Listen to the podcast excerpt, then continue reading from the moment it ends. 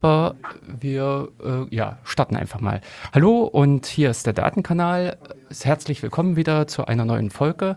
Wir haben heute wieder mal den vierten Donnerstag im Rhythmus. Das heißt also, alle vier Wochen sind wir hier beim OKJ live zu hören.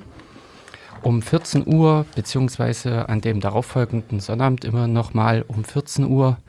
Und am ersten Samstag im Monat immer in Weimar bei Radio Lotte. Jo, und das im Prinzip zu dem organisatorischen Ringsum.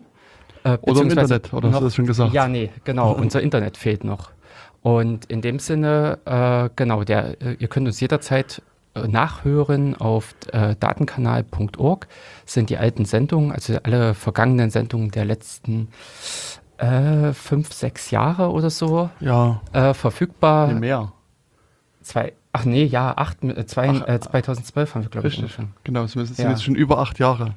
Jo. Oder, also wir kratzen so langsam auch an der hundertsten Sendung. Also, Oh, also äh, vermutlich werden wir das dieses Jahr nicht mehr schaffen, aber Anfang nächsten Jahres äh, können wir dann quasi ein Jubiläum feiern und wenn wir es so lange durchhalten, können ja. wir dann diese hundertste Sendung äh, schaffen. Oh, cool. Jo. Genau, also wir sind jetzt, das ist, das ist gerade die Nummer 96, die wir aufnehmen. Hm. Dann hätten wir im. September die äh, 96, Ja.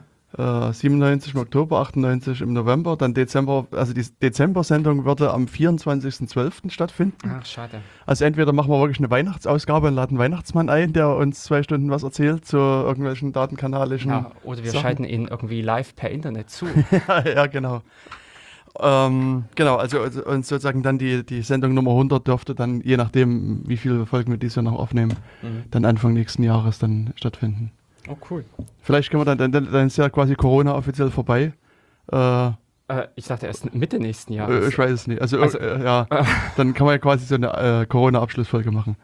Nee, Quatsch. Da können wir dann gucken, äh, was äh, diese Corona-Tracker oder was da alles so gesprießen ist in der Zwischenzeit Mhm. und wie die sich entwickelt haben. Richtig. Ja, ich meine, also das ist auch in der Tat ein interessantes Thema, äh, eventuell auch für uns, diese diversen Corona-Warn-Apps, die es da draußen Mhm. gibt. Ähm, also darüber kann man auch sendungsfüllend berichten und schon alleine über die deutsche Corona-Warn-App könnte man sendungsfüllend äh, äh, berichten, Mhm. glaube ich. Und ja, also sozusagen die, auch die anderen, die in den diversen anderen Ländern dieser Welt äh, geschrieben wurden oder auch gerade werden, das Mhm. äh, gibt es schon ein paar interessante Blüten, die es da getrieben hat. Ja, weil das natürlich ein äh, sehr schnell hereinbrechendes äh, Thema ist, was natürlich sich auch anderweitig gut mitnutzen lässt.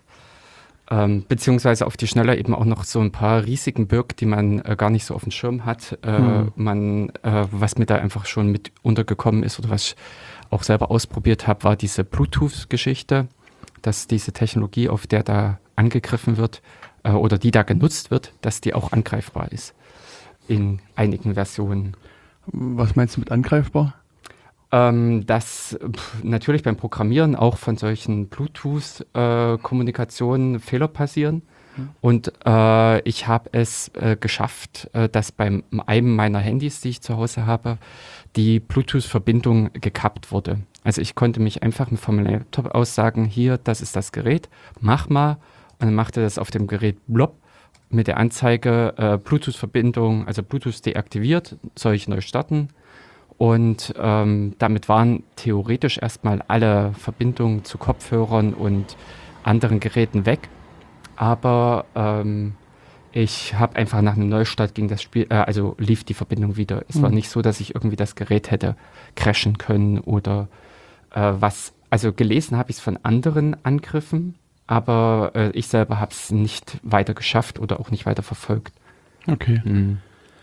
Ja, aber ich meine, das ähm, dürfte die deutsche Warn-App quasi gar nicht großartig stören. Also ich meine, gut, Mhm. du müsstest halt sozusagen, also wenn du diesen Angriff vollführst, quasi im richtigen Moment sozusagen den ausführen. Also gerade in dem Moment, wo die, die ihre, to ihre diese Mhm, Token genau. da raussenden will.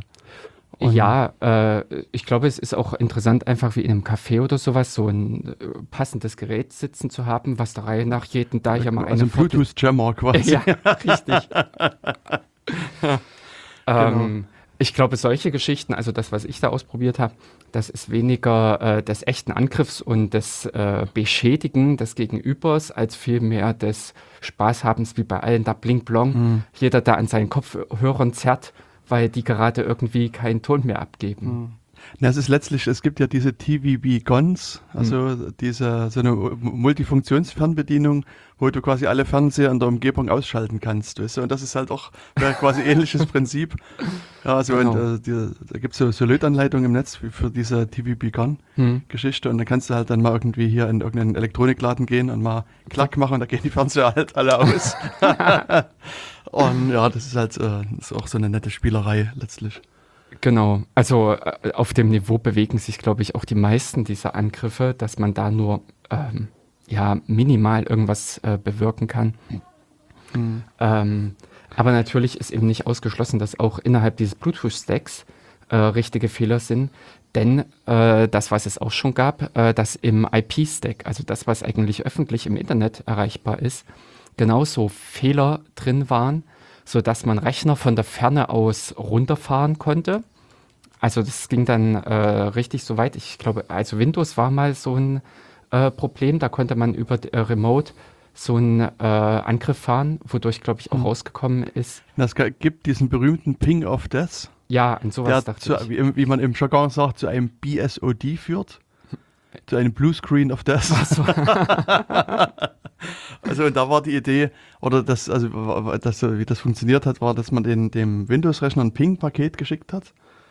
Und mhm. damals, also das ist aber schon wirklich einige Zeit her, äh, hat äh, Windows quasi alle Pakete verarbeitet und geguckt, was zu machen ist. Und wenn das Ping-Paket größer als 65.536 Byte war, also 64 Kilobyte, dann ist der, äh, das ist, äh, also der, der IP-Stack hat dann irgendwie die Hufe hochgerissen und, und halt ist das Windows quasi abgestürzt. Und genau. also das ist schon also einige Jahre her und das interessanterweise bei diversen Routern ist das im Verlauf der Jahre immer mal wieder passiert. Also das ist sozusagen ein Fehler, der immer so alle zehn Jahre mal hochpoppt und, äh, und wieder zu Spaß führen kann. Ja, richtig.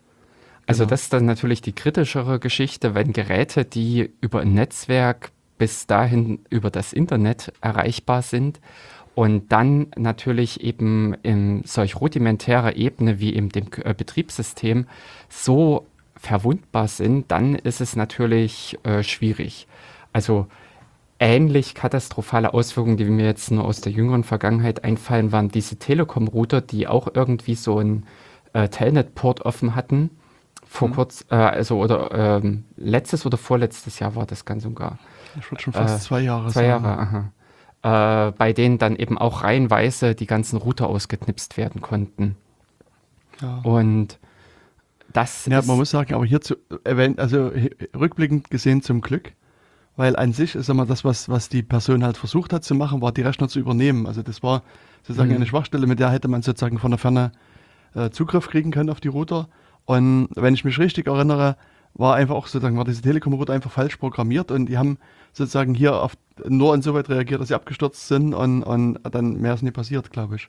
Wenn, ich, wenn das mhm. das ist, was, was ja. du vielleicht meinst. Also das war sozusagen, also die Auswirkungen waren zwar trotzdem ein bisschen äh, unschön, aber noch besser, wie wenn jetzt irgendwie alle Telekom-Router irgendwie in der Hand einer Person gewesen wären. Ja, richtig. Wenn das im Prinzip so ein neues Botnetz gebaut hätte, genau. äh, von dem aus dann irgendwelche Angriffe ausgehen konnten, also äh, in dem Sinne eben verteilt von verschiedenen auch eher kleineren Anschlüssen aus und gar nicht mal irgendwie so dieses große äh, ja, die, äh, die große äh, Internetleitung oder sowas. Heutzutage ist ja auch eigentlich viel mehr, dass irgendetwas verteilt passiert, dass eben solche DDoS-Angriffe. Hm. Richtig. Aber ähm, so habe ich jetzt auch so ein bisschen. Ganz zufälligerweise den Schlenker gekriegt. Richtig. Äh, den Angriff gefahren gegen die Sendung und mhm. äh, habe mich da hier durchgehämmert äh, zum IP-Stack denn das soll das heutige Thema auch unserer Sendung sein. Wir wollten uns mal, und das aber auch schon längere Zeit, mit dem Thema IPv6 beschäftigen. Es ist ja jetzt nicht so ein ganz neues Thema. ja, es kommt drauf an. Ich ja, hatte, ich hatte in Vorbereitung der Sendung, äh, mhm. habe ich in einem äh, Internet gesessen Hm? und äh, dachte, ich will mal gucken, was, was ich für IPv6-Adressen von meinem Provider, also von meinem diesem Telekom-Dings-Netz da bekommen habe. Also war kein deutsche Telekom-Netz, aber von diesem, sagen wir, Ja. Internetnetz. Hm.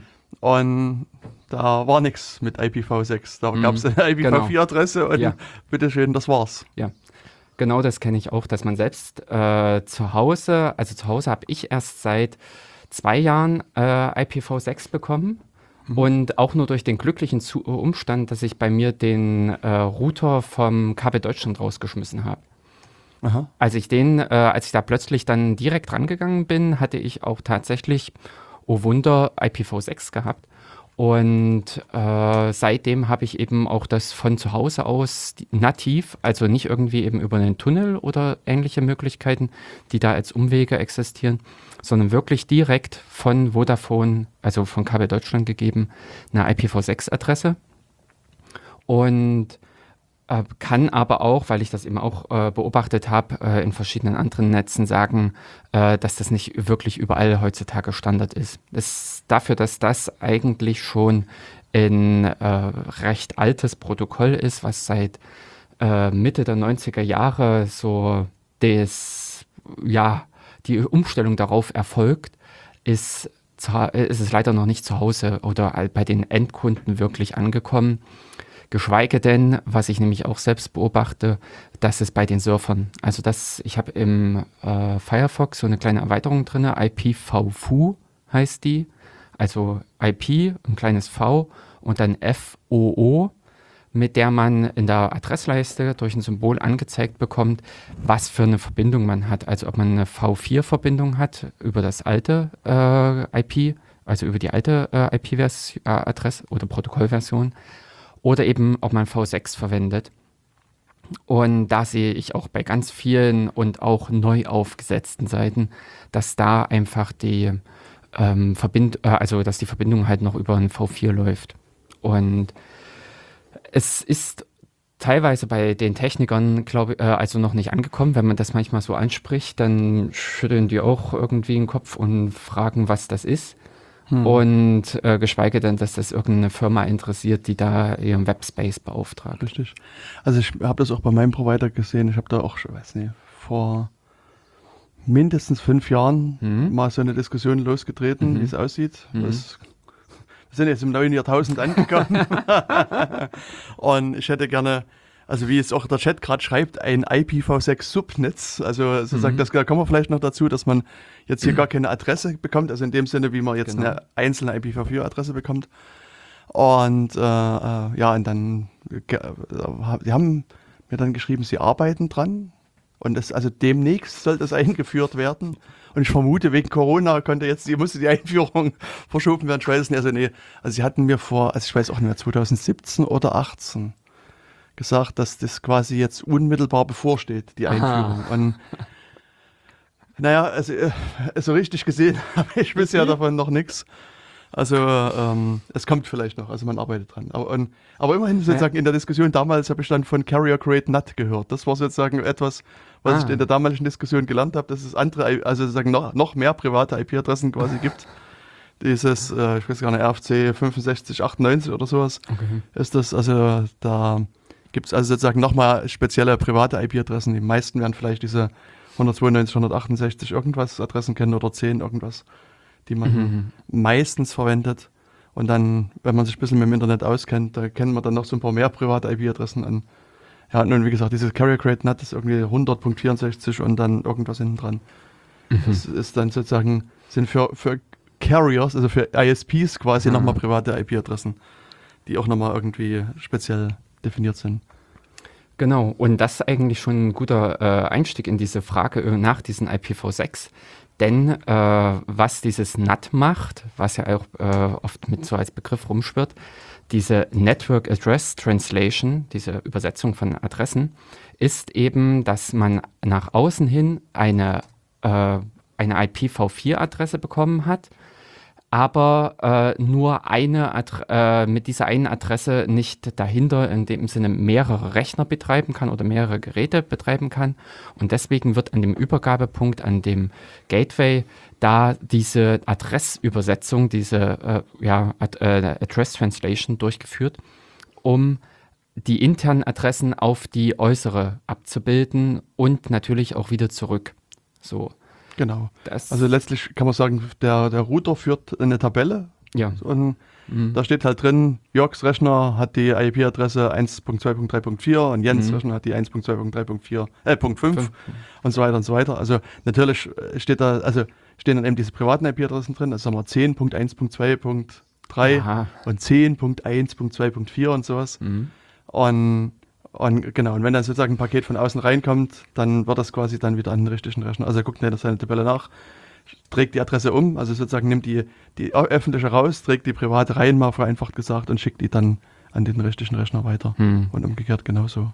Genau, das ist das, wo diese Gateways im Internet eben etwas mehr mh, hm, Funktionalität bekommen haben. So ein bisschen hat man das ja auch in der letzten Sendung schon mit dem HTTP 3 und äh, Quick äh, angesprochen, dass diese Boxen unterwegs natürlich auch ein bisschen Intelligenz gewonnen haben oder sich eben Macht herangezogen haben und dementsprechend auch den Datenverkehr kontrollieren. Also das ist das bei diesem Quick-Protokoll das Problem gewesen, dass nicht alles über diese Boxen hinweggekommen ist, wenn die das nicht konnten oder wenn die damit nicht umgehen konnten. Und hier ist es eben genau diese Grenze, wo man das interne Netz verlässt und nach außen geht. Hm. Und geschuldet ist so ein bisschen diese Sache äh, der Entwicklung, weil man natürlich, das Internet ist eher gewachsen aus so den Netzen äh, zusammen, denn es ist ja auch eben das Internet, also das, die, der Zusammenschluss von unterschiedlichen Netzwerken. Und jedes Netzwerk hatte sein eigenes Vergabesystem für Adressen, äh, Organisation äh, der jeweiligen Teilnehmer. Und äh, das waren eben dann sozusagen die lokalen IP-Adressen. Und dann gab es eben aber auch global gültige IP-Adressen, die man, äh, mit denen man eben auch Rechner in anderen Netzwerken erreichen konnte, beziehungsweise grundsätzlich andere Netzwerke erreichen konnte. Hm.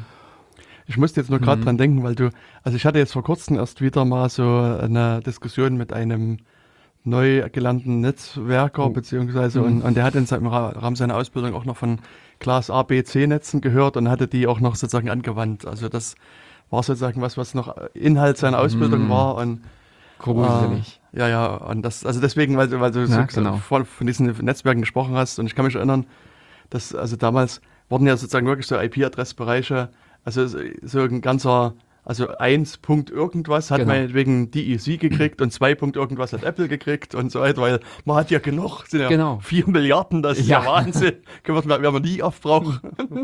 Aber irgendwie zieht sich das auch so durch die IT. Ich ja. denke nur dran, 640 Kilobyte sind genug RAM für alle. Das fällt mir jetzt auch ein, ja. Genau. Oder der, es gibt auch so einen Spruch wie der, der weltweite Bedarf an, an, an Computern wird, glaube ich, fünf oder sowas nie übersteigen, war mal so eine IBM-Aussage. Genau.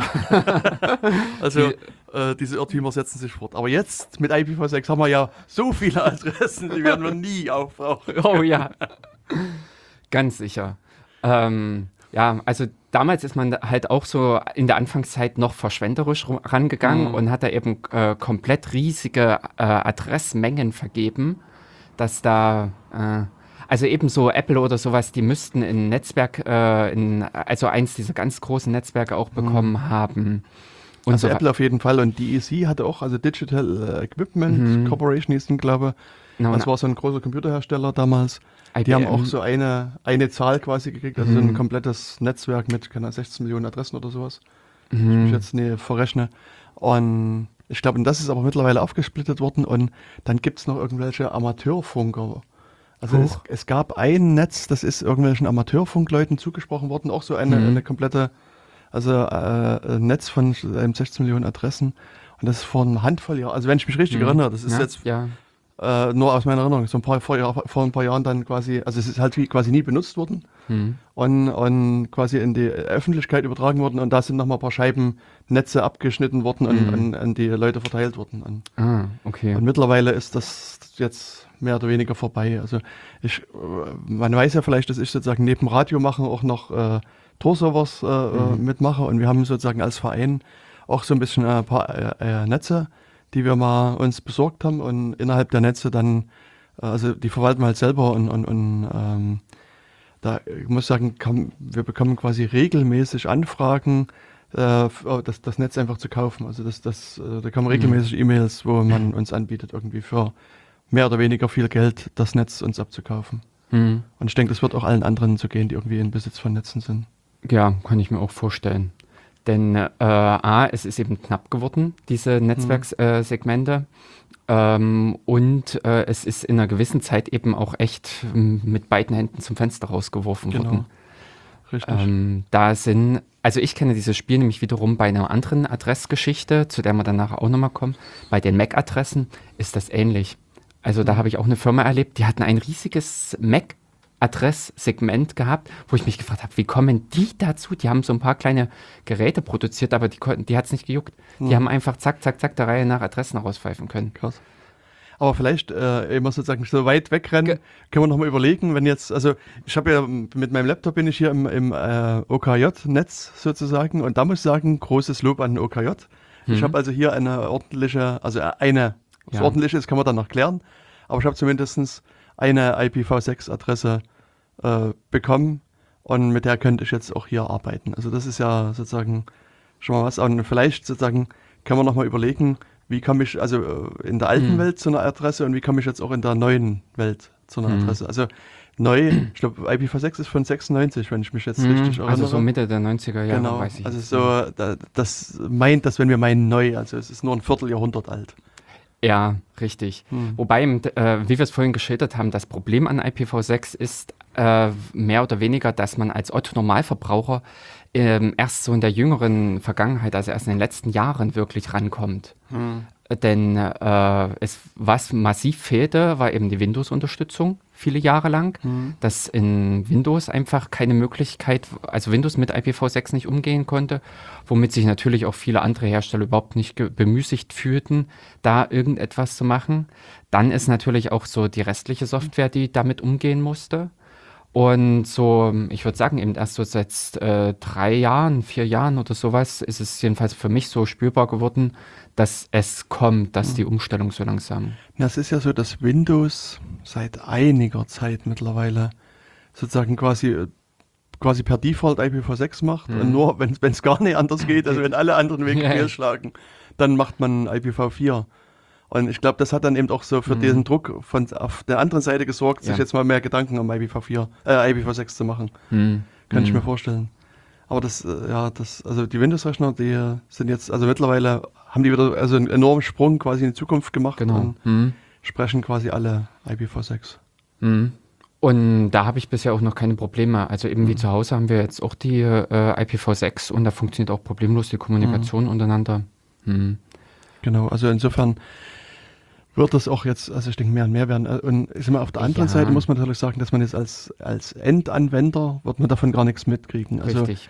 ich sag mal, ob ich jetzt eine IPv4 oder eine IPv6-Adresse habe, also ich merke es natürlich dann, wenn es nie funktioniert, dann muss ich mir irgendwie vielleicht Gedanken machen. Also entweder sage mhm. rufe ich beim Support an und sage, geht nicht, mhm. bitte fixen, dann ja. habe ich aber immer noch keinen, nichts damit zu tun, dann mhm. kümmert sich jemand anderes drum. Genau. Oder eben, wenn es wirklich nicht geht, dann muss ich mal vielleicht in die Tiefen meines Betriebssystems absteigen oder der Konfiguration ja. der diversen Geräte und dann gucken, woran es liegt. Ja, also das kann man wirklich sagen, dieses IPv6, IPv4, diese Fragestellung äh, wird mhm. den Otto-Normalverbraucher überhaupt nicht berühren. Da ist der meilenweit davon entfernt. Es ist aber einfach eine technische Frage und eben auch eine Frage, sind wir in dem Sinne mit dem Internet entwicklungsfähig? Und das hat ja eben hier recht lange gebraucht, bis da wirklich diese Umstellung gekommen ist weil es aber eben auf technischer Ebene auch irgendwo notwendig ist. Was wir vorhin eben äh, so angefangen hatten mit der Vergabe von diesen V4-Adressen und den Ende dieser Adressen. Die Menge ist eben bei V4 mit äh, 4 Milliarden ähm, bisschen wenig. Also, mittlerweile. Ja, mittlerweile. Ja, ja, genau. In der Anfangszeit war das wahnsinnig viel. Mhm. Aber mittlerweile sind einfach so viele äh, Geräte am Netz Und man muss auch ehrlich sagen, das Netz ist nicht lückenlos gefüllt. Es sind auch genügend draußen freie einzelne Adressen, aber an die kommt man praktisch nicht ran. Das ist einfach, äh, das klären wir jetzt gleich noch mit, wie im Prinzip so diese Kommunikation untereinander funktioniert. Ich kann nicht äh, die eine Adresse an der einen Stelle verwenden und die nächste, also die Plus-1-Adresse an einer völlig anderen Stelle. Ich kann nicht, ein, also, ähm, oder? Also mir würden technisch schon Möglichkeiten einfallen. Du kannst die alle hm. einzeln routen, aber das, ja, da explodieren ja diese genau. Großrouter, wenn die den Eintrag für jede ja. einzelne. Also ist zumindest nicht praktikabel. Ich glaube, technisch gehen wird es. Also man, man, könnte das hinkriegen, aber es, es ist ja. halt. Aber ja. das ist im Prinzip der Grund, weswegen das anfangs schon zu diesen Klasse A, B, C Netzwerken mhm. geführt hat dass man da nämlich schon eingeführt hat, so eine Gruppierung dieser Adressbereich, also von 1 bis 255 oder äh, größer, gehört in diese Richtung, also praktisch gehört zu dem Kabel, zu dem Netzwerkanschluss. Mhm. Und alles, was kommt, dann braucht man sich nicht einzelne Adressen merken, sondern nur noch im Prinzip passt dieser Bereich, dann schmeißt das dorthin auf dieses Kabel raus, dahinter, die wissen schon, wie es weitergeht. Genau. Und Aber ich meine, es ist trotzdem so, dass dann die diversen Router eben das, was du sagst, die führen halt schon Tabellen, also diese Routing-Tabellen hm. und haben dann schon eine Idee, dass sie also sozusagen, wo sie welche Pakete lang äh, schicken quasi. Also das ist ja durchaus, also ich sag mal, wenn ich jetzt ein, ein ISP bin, also ein Internet Service Provider, genau. dann ist es für mich eventuell manchmal günstiger, einfach die Pakete in meinem eigenen Netz weiterzuschicken Ort und die, die erstmal nach draußen in ein anderes Netz zu schicken zum Beispiel. Also da, das sind so, Möglichkeiten und dann äh, versucht auch mein Router natürlich optimale Wege quasi durchs Netz zu finden mhm. und das möglichst schnell quasi das, das Paket wieder an die andere Seite weiterzugeben. Und, und das, was du eben sagst, das ist halt wirklich so, wenn du jetzt sozusagen das äh, einen Rechner hier mit der IP-Adresse hier betreibst mhm. und den mit der Plus 1 in Australien und dann zwei weiter in, am Nordpol und so weiter, dann muss man quasi für jeden einzelnen Eintrag erstmal so ein bisschen äh, eine Liste führen, wohin das dann geschickt wird. Und das, mhm. dann hat man am Ende einen Router mit vier Milliarden Einträgen und, und genau. da brauchen wir wieder Großrechner zum Routing oder es dauert halt entsprechend. Ja, richtig. Also das Wühlen in dieser Tabelle, äh, die Zuordnung Adresse zu Netzwerkanschluss, äh, ist dann einfach äußerst aufwendig, hm. recht groß. Und ich habe jetzt schon gerade in meinem Gedächtnis gekramt. Ich glaube, äh, die großen äh, Routing-Tabellen, die haben irgendwie eine halbe Million Einträge oder sowas. Ich glaube, in dieser Grö Größenordnung bewegt sich das nur. Hm. Also da sind nicht diese vier Milliarden Einträge drin oder auch ganz und gar möglich, sondern eben, äh, ich dachte, eine halbe Million oder sowas sind diese ganzen, äh, diese großen Router. Und das ist eben ja auch schon Spezialhardware. Und für den Router, der bei, den, äh, bei jedem zu Hause steht, beziehungsweise auch bei einem Internetprovider, gibt es in der Regel ein oder manchmal eben auch zwei äh, so Standard, äh, äh Standard Gateways, also Standard ähm, Einträge, die eben genau dann verwendet werden, wenn man nichts anderes findet. Wenn man also in seiner Tabelle äh, wird nach eben der Adresse gesucht oder dem Adressabschnitt. Und wenn man das nicht findet, dann schmeißt man das einfach zum nächsten weiter, also mhm. zu dem sogenannten Default Gateway. In einem großen Netzwerk oder sowas kann das natürlich auch dann zwei, äh, Gate, äh, zwei solche Default Gateways geben, die sich dann in irgendeiner Art und Weise dann weiter darum kümmern. Das ist halt auch so ein bisschen das Schöne äh, an der Konstruktion des Internets, dass man äh, so im Prinzip den Blick für seine Umgebung hat, das, was in seinem Netzwerk passiert und sich darum kümmert. Aber alles, was weiter ist, gibt man einfach ab. Das ist einfach so ein Prinzip der Kooperation, dass man einfach die, äh, die Dinge, die man halt nicht lösen kann, dafür kennt man aber wiederum jemanden. Und wenn man niemanden kennen sollte, dann ist eben gerade das Kabel kaputt. Da war der Bagger da. Genau. ja, Richtig. Genau. Und äh, diese, was wir eben vorhin gesagt hatten, Segmentierung des Internets, also dass man eben dieses, diesen riesengroßen Adressraum, äh, diese damals 4 Milliarden zerlegt hat schon in kleinere, fing eben an, dass man das ganz statisch gemacht hat. Alles, was mit wo das erste Bit äh, gesetzt ist, war, glaube ich, eine Klasse A-Netzwerk. Alles, wo das ähm, äh, zweite Bit gesetzt war, war B oder so ähnlich. Also da waren Genau. äh, so eine völlig statische Zuteilung, bei der man aber dann auch irgendwann an die Grenzen gekommen ist. Relativ schnell, glaube ich auch. Das ist sogar schon noch in äh, 70 oder 19 Ach so, echt? Nee, ich dachte, es ist schon 70er oder 80er Jahre Okay. passiert, dass dieses ähm, Cla äh, Classless Routing Routing. äh, aufgekommen ist. Und dass man, also diese 93. 91, 93. 93. Also ich war, hatte jetzt 94 Oh. getippt, aber ich war, war nahe dran. Also 93 war das, ist das Okay, Da- ah, krass. Da sind erst Netzwerkadressen aufgekommen. Voll krass. Na, das ist, das ist äh, eingeführt worden, also mit dem RFC 1518, wen das interessiert. mhm. Und genau, und, und seit, ja. Also ist, äh, ähm, genau, es gibt äh, da äh, zwei Sa- Sachen. Äh, es kam relativ, also ich dachte, es war, war relativ zeitig, dass eben diese Netzwerkmasken äh, dazu kamen, dass man immer eine Kombination hatte, das ist mein Netzwerk und das ist die, ähm, äh, äh, Quatsch, das ist meine Adresse und das ist die Netzwerkadresse dazu. Und dann kam nochmal diese andere Sch- Geschichte mit dem CIDR, Hm. Ähm, wo man einfach von hinten an die Bits gezählt hat. Hm. Also vielleicht nochmal, also wir reden jetzt äh, momentan gerade über diese IPv4-Welt. Also Ja, genau. zumindest in Na? meinen Gedanken Na? denke ich gerade Hm. in IPv4. Hm. Und äh, also ich meine, was hoffentlich allen klar ist, ist, dass diese, diese IP-Adresse eben so aus diesen vier Zahlen besteht. Also das, davon Genau. gebe ich mir jetzt implizit schon mal ausgegangen, Ja, dass, wir, dass ihr das alle schon mal gesehen habt. Das ist irgendwie sowas wie, keine Ahnung, 192.168.7.8 irgendwie so eine Adresse Genau. ist. Und jedes der einzelnen Blöcke ist so, spielt sich zwischen 0 und 255 ab. hm. Und das, was Jörg vorhin sagte, dieses Class A-Netz, äh, also das, das, was es eben am Anfang mal gab, das waren halt sozusagen Adressen, die vorne mit einer 0 bis einer 127 ähm, Mhm. begonnen haben. Also sozusagen alle Adressen, die vorne mit 0 bis 127 Punkt 255, 255, 255 Mhm. quasi äh, äh, also in diesem Bereich lagen, Ja. Die hat man sozusagen als Klasse A-Netz bezeichnet. Mhm. Das, deshalb hat eben auch dieses äh, 10-Punkt irgendwas, was so man im privaten Bereich noch als Mhm. Netzwerk kennt, eben auch die Wahl hinten in allen drei Stellen. Genau. Wohingegen Richtig. dann der nächste Schritt war, glaube ich, oder die nächste private ist die 168. Genau. Da Ja, müsst- 100, äh, was, nee. Also 192.168. Nee, es gibt noch dazwischen eins. Äh, Es gibt Ja. noch so ein Klasse B-Netzwerk. Das gibt so ein äh, was- 172. Ach, 72. A- Aber es gibt im Prinzip äh, dieses ähm, eben so ein privates Netzwerksegment ähm, eben auch innerhalb dieses B-Blocks und innerhalb des C-Blocks. Und für die, äh, wer nachgucken möchte, es gab dann, glaube ich, auch noch D Genau. und E als also, Klassen. genau, 172.16 ist es.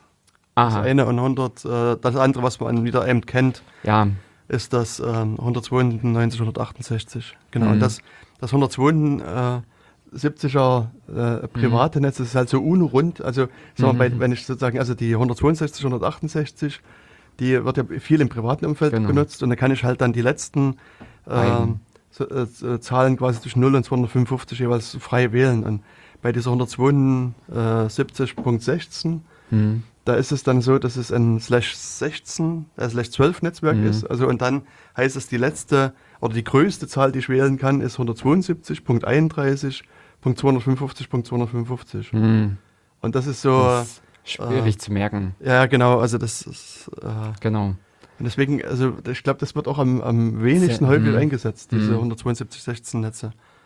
Also im privaten Umfeld findet man halt viel diese 168, äh, 192, 168 irgendwas und, und in Firmen, die halt ein bisschen mehr Netze haben, die haben halt so 10 Punkt irgendwas, also so ein Slash 8, wie wir Mhm. Profis sagen. Ja, Und, und das sind, also könnte man 16 Millionen, also 16, Komma irgendwas Millionen Adressen vergeben. Also ich äh, wäre immer äh, versuchen, äh, quasi die runden Zahlen zu verwenden. Also Ja.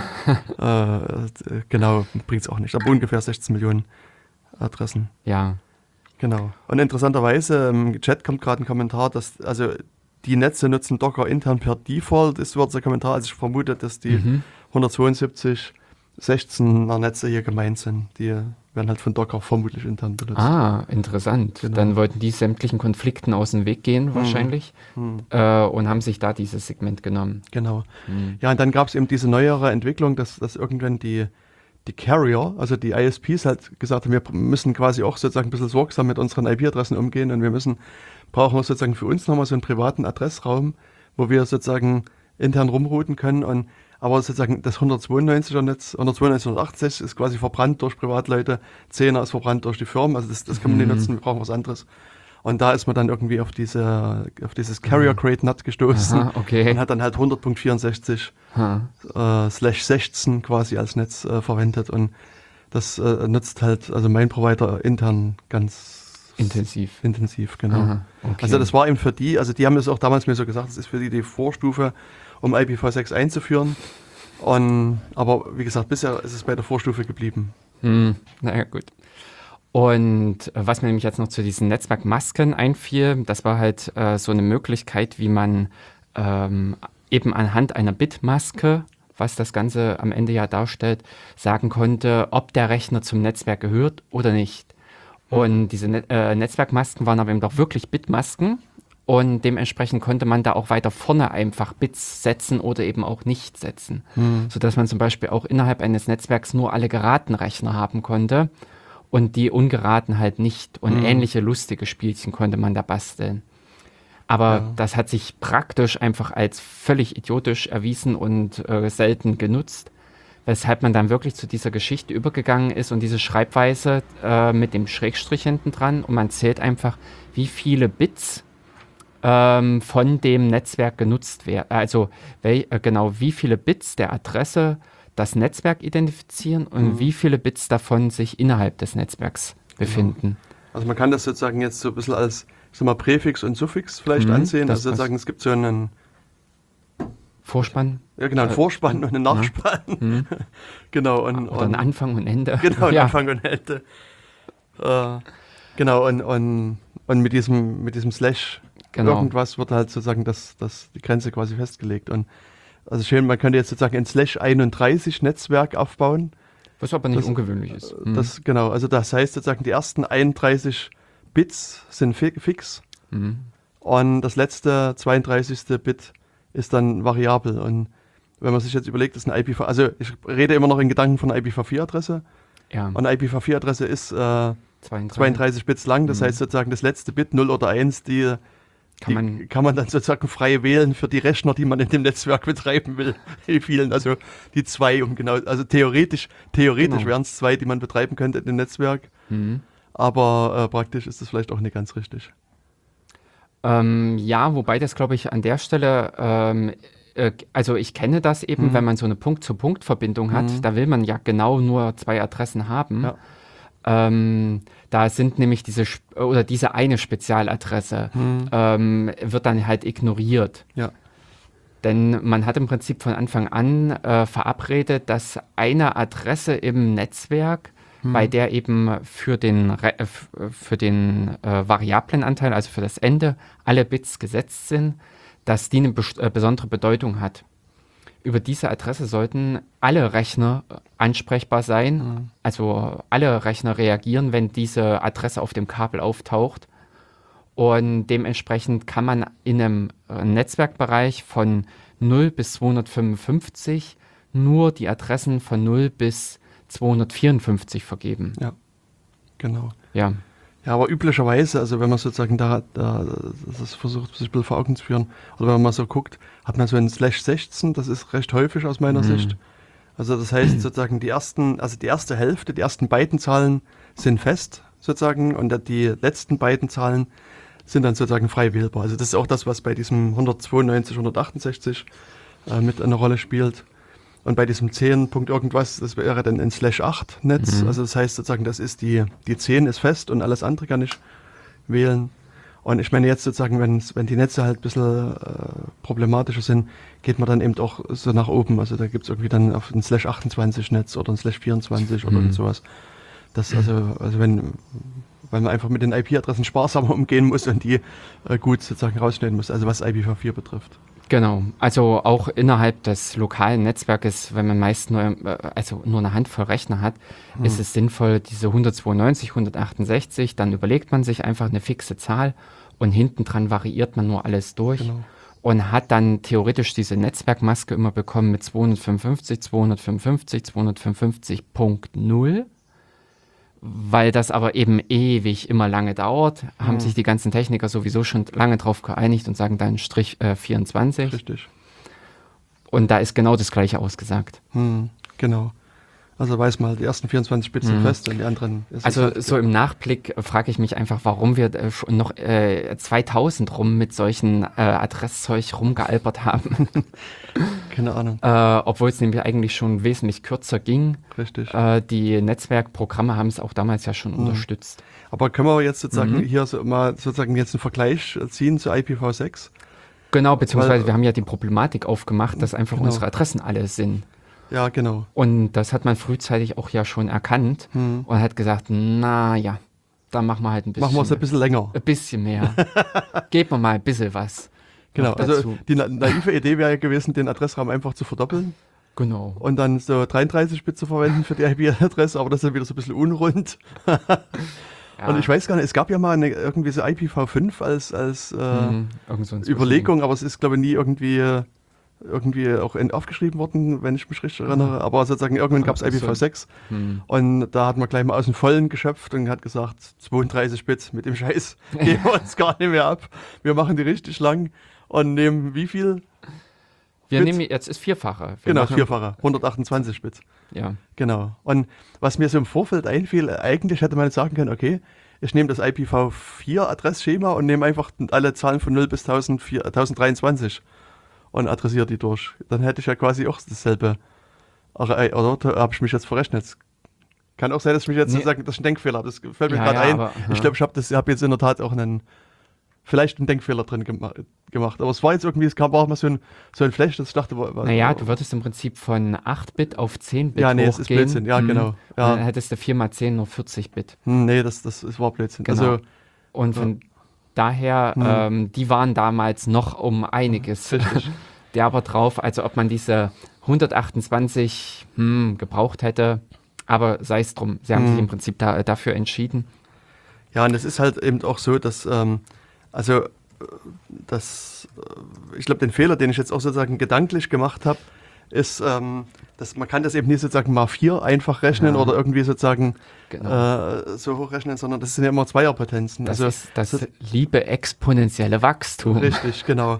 Also bei diesen 32 Bit, das hat man ja schon gesagt, haben wir 4 Milliarden Adressen, Mhm. ungefähr, also 4 Milliarden 200 und bla bla bla, äh, zu vergeben. Und ähm, bei 228, das sind halt nicht 4 mal 4 Milliarden, also nicht 16 Milliarden Adressen, Mhm. sondern das sind irgendwie äh, 3,4 mal 10 hoch 38 Adressen. Also das ist, das ist eine 3 mit 38 Nullen hinten dran, die äh, hat bestimmt irgendeinen Namen, also. Ja. aber den äh, habe ich mir jetzt irgendwie nie ausdenken wollen. Äh, ja, wird es Mhm. mit Sicherheit in irgendeiner Tabelle geben, dass das dann Richtig. Exa äh, ist. Exa, äh, nee, Exabytes nicht, aber eben also Exa vielleicht als Vorsilbe, wer Mhm. weiß. Aber ähm, da hat man im Prinzip viel genommen. Theoretisch, was man hier sagen könnte, man müsste eben aus diesen 8-Bit, ja, wenn man die äh, also die 8-Bit vervierfachen, sodass man auf 32-Bit käme. Man hätte also aus jedem, aus jedem Vierer-Block bei den IPv4 wiederum Vierer gemacht. Das würde man in dem Sinne noch als Schreibweise hinbekommen. Aber so ein bisschen erklärt das nämlich auch diese Schreibweise der IPv6-Adressen, weil man bei diesen Zahlen von 0 bis 255 ja praktisch auch nur von eben einem Byte spricht. Das, was da als Zahlen geschrieben wurde, ist das, was in einem Byte steht. Und ein Byte kann man natürlich als Dezimalzahlen schreiben. Man könnte es als Dualzahl schreiben, also mit Nullen und Einsen. Oder was eben auch gängig ist, ist diese hexadezimale Schreibweise, bei der man äh, das Ganze dann noch mit äh, nach der 9 mit den Buchstaben weitergeht bis zu den 16, also von A bis F. Und das ist das, was man nämlich dann bei den IPv6-Adressen nimmt, dass man die äh, jeweils ein Byte mit zwei Buchst äh, oder mit zwei Stellen beschreibt. Und auf diese Art und Weise, ähm, jetzt muss ich noch mal ein bisschen rechnen, äh, genau, das müssten 16 Byte sein, die man da verwenden kann, genau 4 mal 4 und äh, für jedes Byte braucht man zwei Stellen, also 32 Stellen hat eine IPv6-Adresse bekommen. Hm. So. Also kurzer Einwurf, 38 Sextillionen. Was Tillionen? Ja, also Sextillionen ist der deutsche Begriff für diese Zahl. Ah. Ach, Sextillionen heißt Genau. Ah. Hm. Gut, also bei Nur so, mal so in dem Ja, ja, so. interessant. Ja, ja, klar, irgendwie musste es ja da auch weitergehen, mhm. aber mathematisch gesehen einfach mal 10 hoch äh, 38. Ja. Hm. Und ähm, bei dieser äh, Schreibweise oder jetzt auch schon mit diesem Vergleich, vorher hatten wir im Prinzip vier Stellen, die auch mit Punkten separiert waren.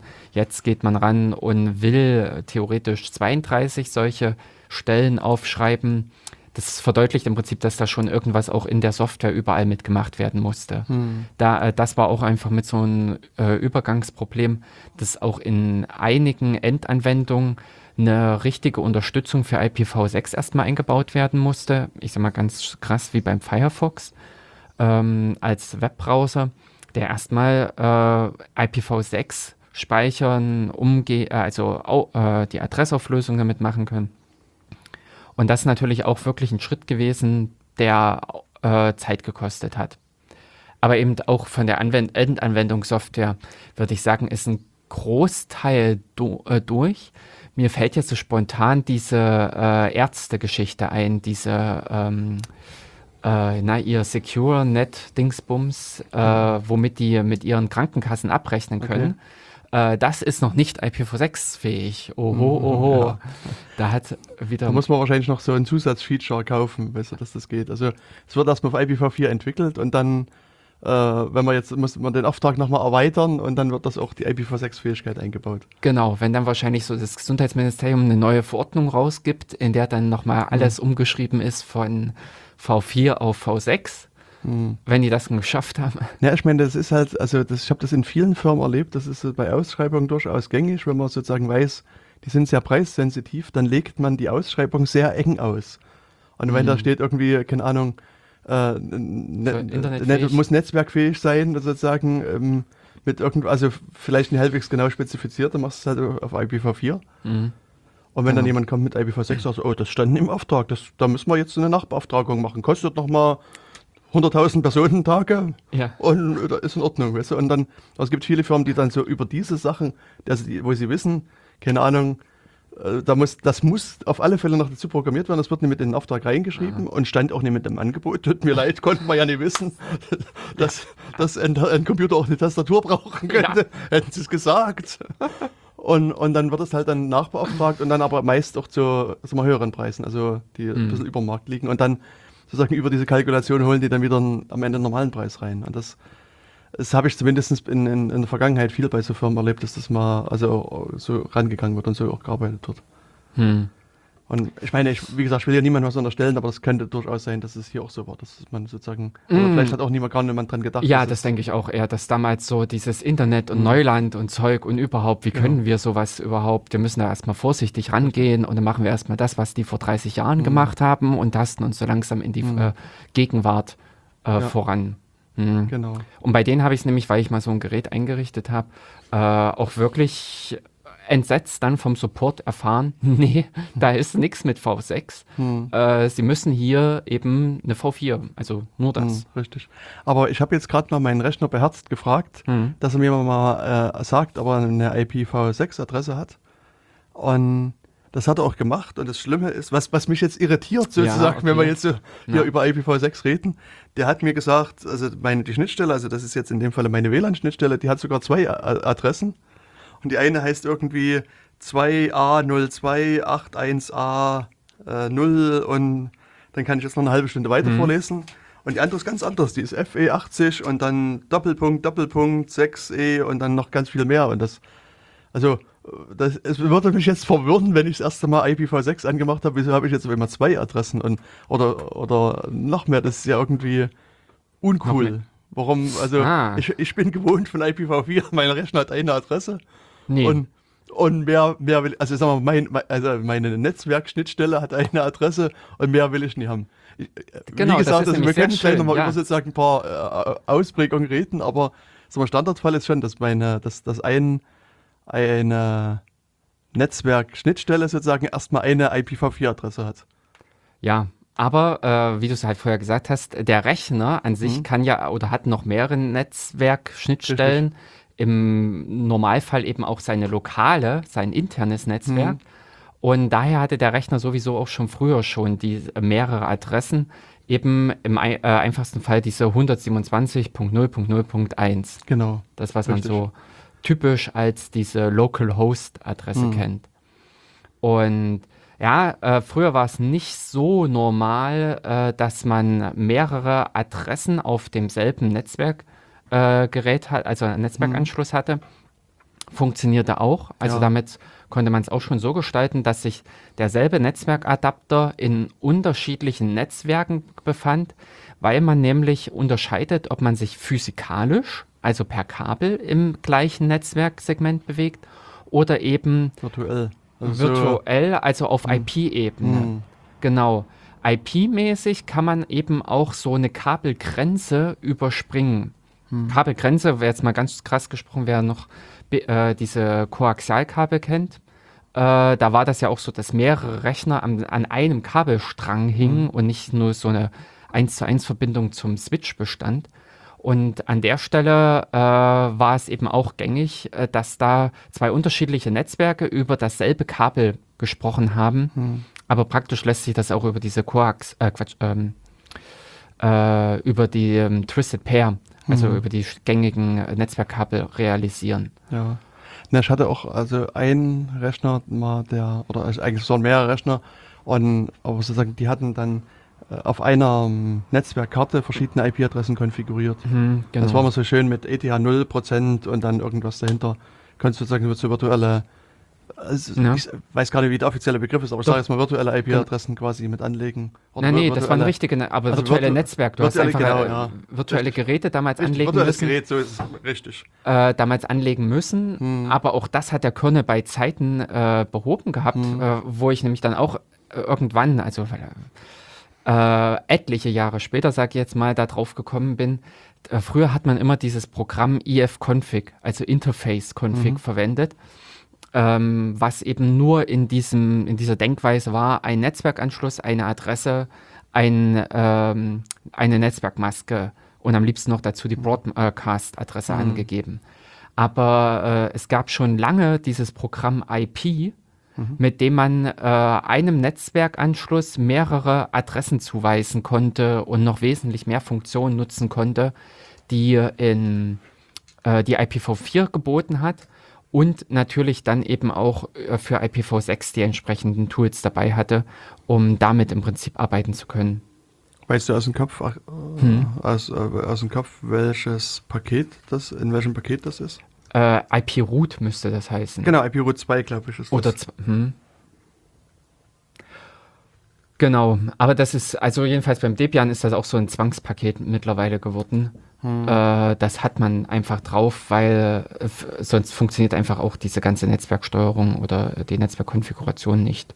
Genau. Ja. Na, was bei dem halt schick ist, du kannst sozusagen, ich sag mal, halbwegs kryptisch oder schnell halt irgendwas ein, eingeben. Also normalerweise müsste würdest du sagen, also sozusagen korrekt wäre der Befehl IP, Leerzeichen, Address, Leerzeichen, Show, um deine de- anzugeben. deine Ko- Konfiguration von deinen, Mhm. deinen äh, IP-Adressen oder also mit Netzwerkadapter etc. sehen. Und da kannst du auch sozusagen das auf eindeutigen äh, äh, Befehle quasi runterbrechen und das ist also wäre in dem Falle IP Leerzeichen A Leerzeichen S aber es geht noch besser, weil sozusagen Show ist sozusagen die Standardoption. Wenn nichts ausgewählt ist, das heißt mit IP-Leerzeichen A, kannst du dir die äh, Adressinformation anzeichnen lassen. Und das ist halt ganz nice. Und, und also Ja. auch so generell, wenn man so irgendwas macht, das kann man halt schnell irgendwie das, das auch eingeben. Mhm, genau. Also das ist im Prinzip also auch mit äh, IP, RA, irgendwas, kann man Mhm. im Prinzip eine Root-Adresse, genau, äh, Root und Add, ähm, das Ganze so abkürzen. Äh, Mhm. Wer es häufig nutzt, für den ist das echt angenehm. Wer das so das erste Mal sieht, der guckt da ein bisschen, Hm. ähm, ja. Aber ähnlich sieht auch DD aus. Ja. Das ist, ich muss gerade da denken, ich gebe also oft auch Mhm. IP, SL, WLP, irgendwas, Mhm. U, up oder down oder sowas dann Ja. ein. Also das ist Ja. halt auch Set, Link und dann Ja. den Namen up und down. Also das ist halt wirklich, also lässt sich einfach schnell eingeben. Das ist, ist von der Seite her sehr angenehm. Hm. Benutzerfreundlich. Benutzerfreundlich, genau. Aber nichtsdestotrotz Genau. äh, habe ich immer noch die Frage, warum hab, hat mein, mein Interface hier eine 2A02-Adresse und eine FE80-Adresse? Hast Was? du da? Du hast ein 2A02. Ja, Ah. Okay, ich dachte jetzt, äh, ich, hatte, äh, ich hatte mir nämlich eine 0, äh, 01. Ah. nee, Äh, nee, also, also Da ähm, habe ich mal gelesen, also diese, äh, man geht da auch, ist da auch mittlerweile irgendwie vorgegangen und hat es ein bisschen geordnet. Und diese 2A-Adressen sind, glaube ich, äh, alle in Europa. Ähm, und dann offensichtlich hast du jetzt einen Provider, der eben diese 02, in diesem 02er-Bereich liegt. Ich zu Hause habe nämlich den 01. Ja, aber auf alle Fälle, ähm, es ist gar nicht so unüblich, äh, dass ein Netzwerkanschluss mehrere Adressen hat. Und bei IPv6 hat man das Ganze eben noch so weit getrieben, dass man gesagt hat, hey, das ist halt immer so.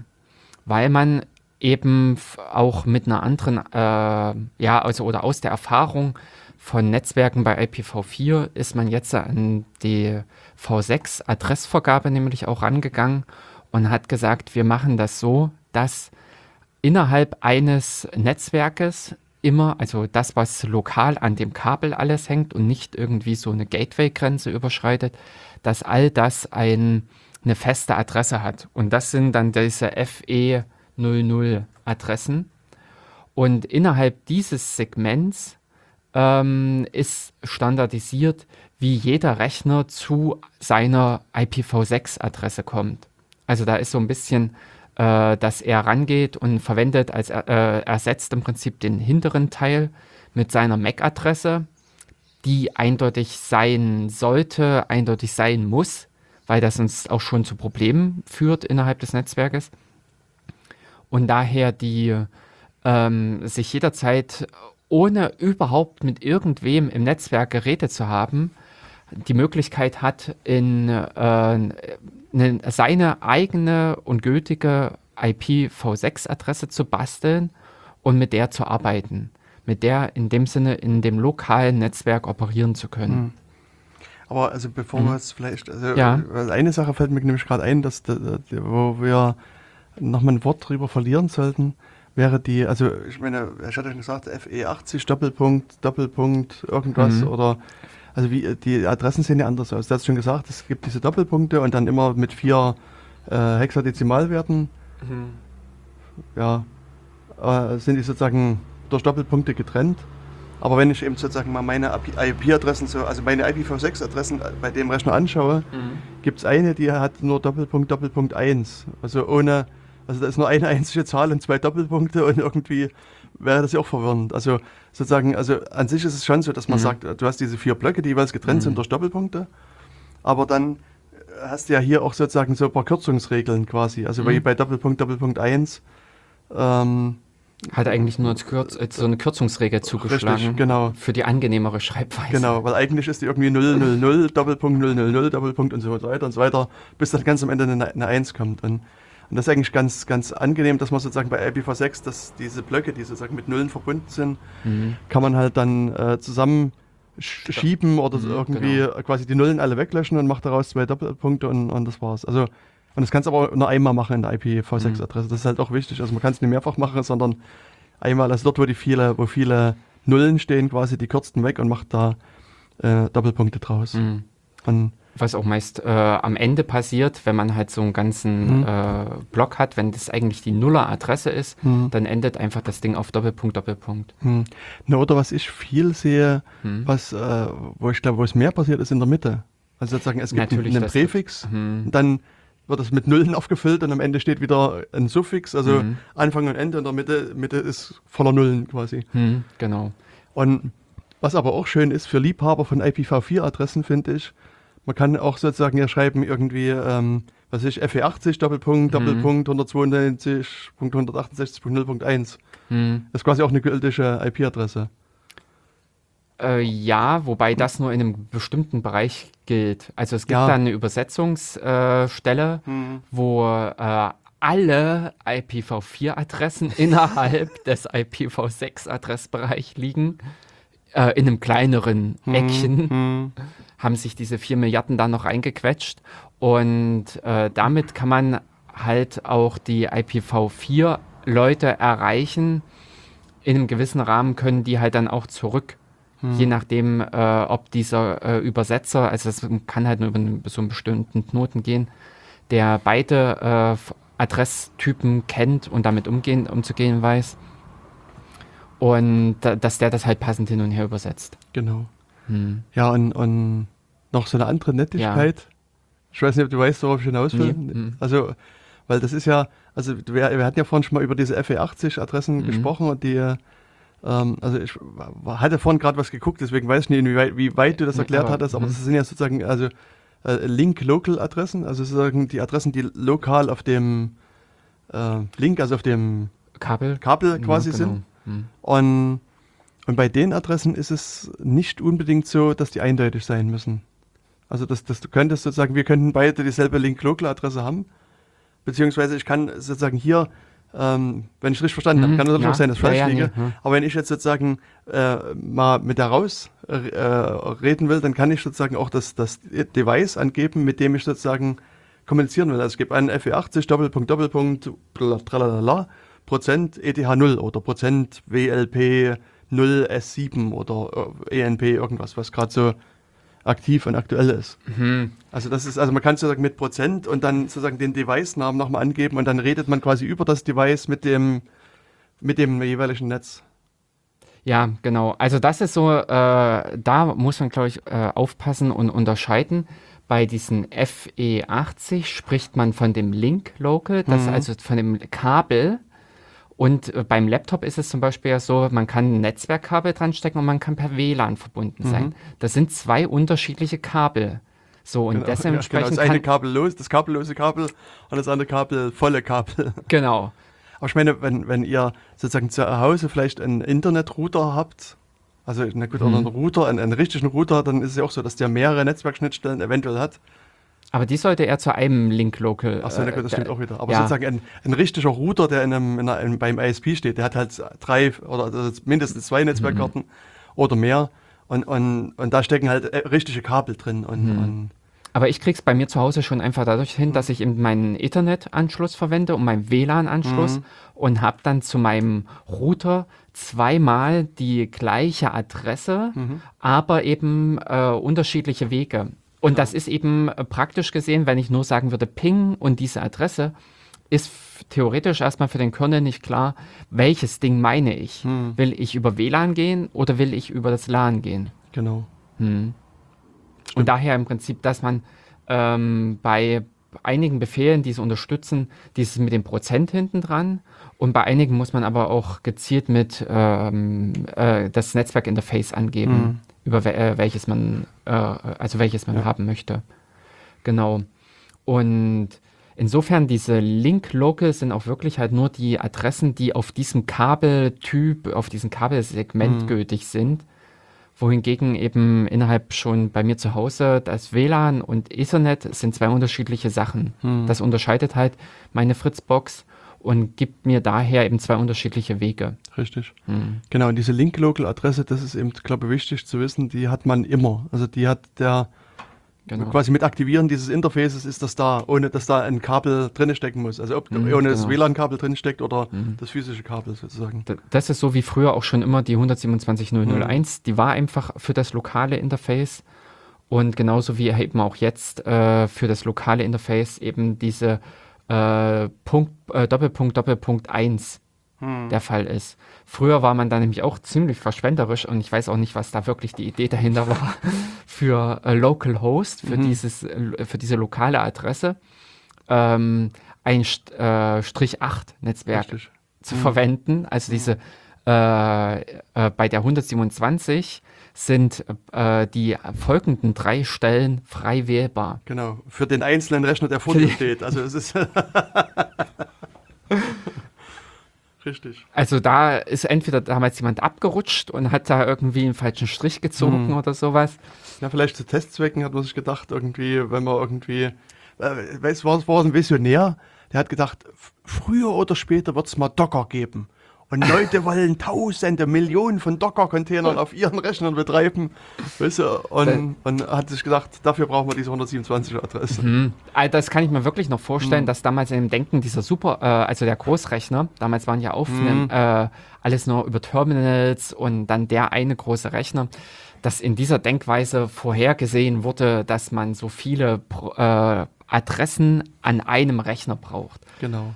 Hat sich einfach nicht bewahrheitet. Mhm. Also es ist einfach dabei geblieben, dass 127.001 und noch ein paar andere Mhm. Adressen. Na, ich glaube, standardmäßig bei Ubuntu ist es so, dass die nach 127.0.1.1 vergeben für irgendwas Bestimmtes. Und das, das ist das Einzige, was mir immer aufgefallen ist, wo es mal noch eine andere Adresse gibt als Ah. 127.0.1 äh, Punkt 0.0.1. Und Mhm. ich weiß noch, dass ich Leute auch total verwirrt habe, dass ich mir irgendwie, also auch für, irgendein Setup mal 127. Punkt, keine Ahnung, 23.42.18 oder sowas genommen habe und, und, und Der Rechner Geht das? Das ist ja Wahnsinn. das ist mit, mit simplen Tricks kann man Leute immer noch total Ja. begeistern. ja, also das, das war schon sehr, sehr überraschend. Ja, und das Interessante ist, wenn man sich das jetzt anguckt, dass ähm, das, das lokale Loopback-Interface sozusagen, bei IPv6 ist das Proz äh, äh, Doppelpunkt, Doppelpunkt 1, das hat slash 128. Das heißt sozusagen, die 128 ersten äh, äh, Zahlen sind fest, die dürfen nicht geändert werden. Und wir, wir haben ja gerade gelernt, 128 Stellen hat die IP-Adresse, das heißt, es gibt nur diese eine Adresse. Obwohl es jetzt so viele Adressen gibt, gibt es nur noch eine für das. Also da hat man echt Verlust gemacht. Von 16 Millionen runter auf eine. Das finde ich schon. Wobei ich das, glaube ich, auch äh, in, äh, in dem geschuldet, weil mit diesen 127er Adressen konnte man ja auch Schindluder treiben. Ja. Also wer da im Prinzip in seiner Firewall oder sowas Mhm. nicht passend konfiguriert hat und die 127.42, 42, 42 Mhm. durchgelassen hat. Mm, Na, aber eigentlich hätte der Router. Na, nee, das ist keine private IP. Ja, Also nee, äh, im Routing oder sowas klappte das nicht, aber wenn du auf dem Rechner drauf warst so. und wolltest einen ah, Dienst kontaktieren, Ah, okay, der ja, ja. gesperrt war, Hm. dann hast du das eben nicht über die Punkt 1 gemacht, sondern Okay. eben über die Punkt 42. hm, Und ähm, weil das, diese Mehrdeutigkeit, Hm. Mehrdeutigkeiten ist immer so das Stichwort, was zu Problemen führen kann. ja. Und da hat man hier sich sinnvollerweise, finde ich, dafür entschieden, dass, es, dass Hm. der eine Rechner eine Adresse hat. Genau.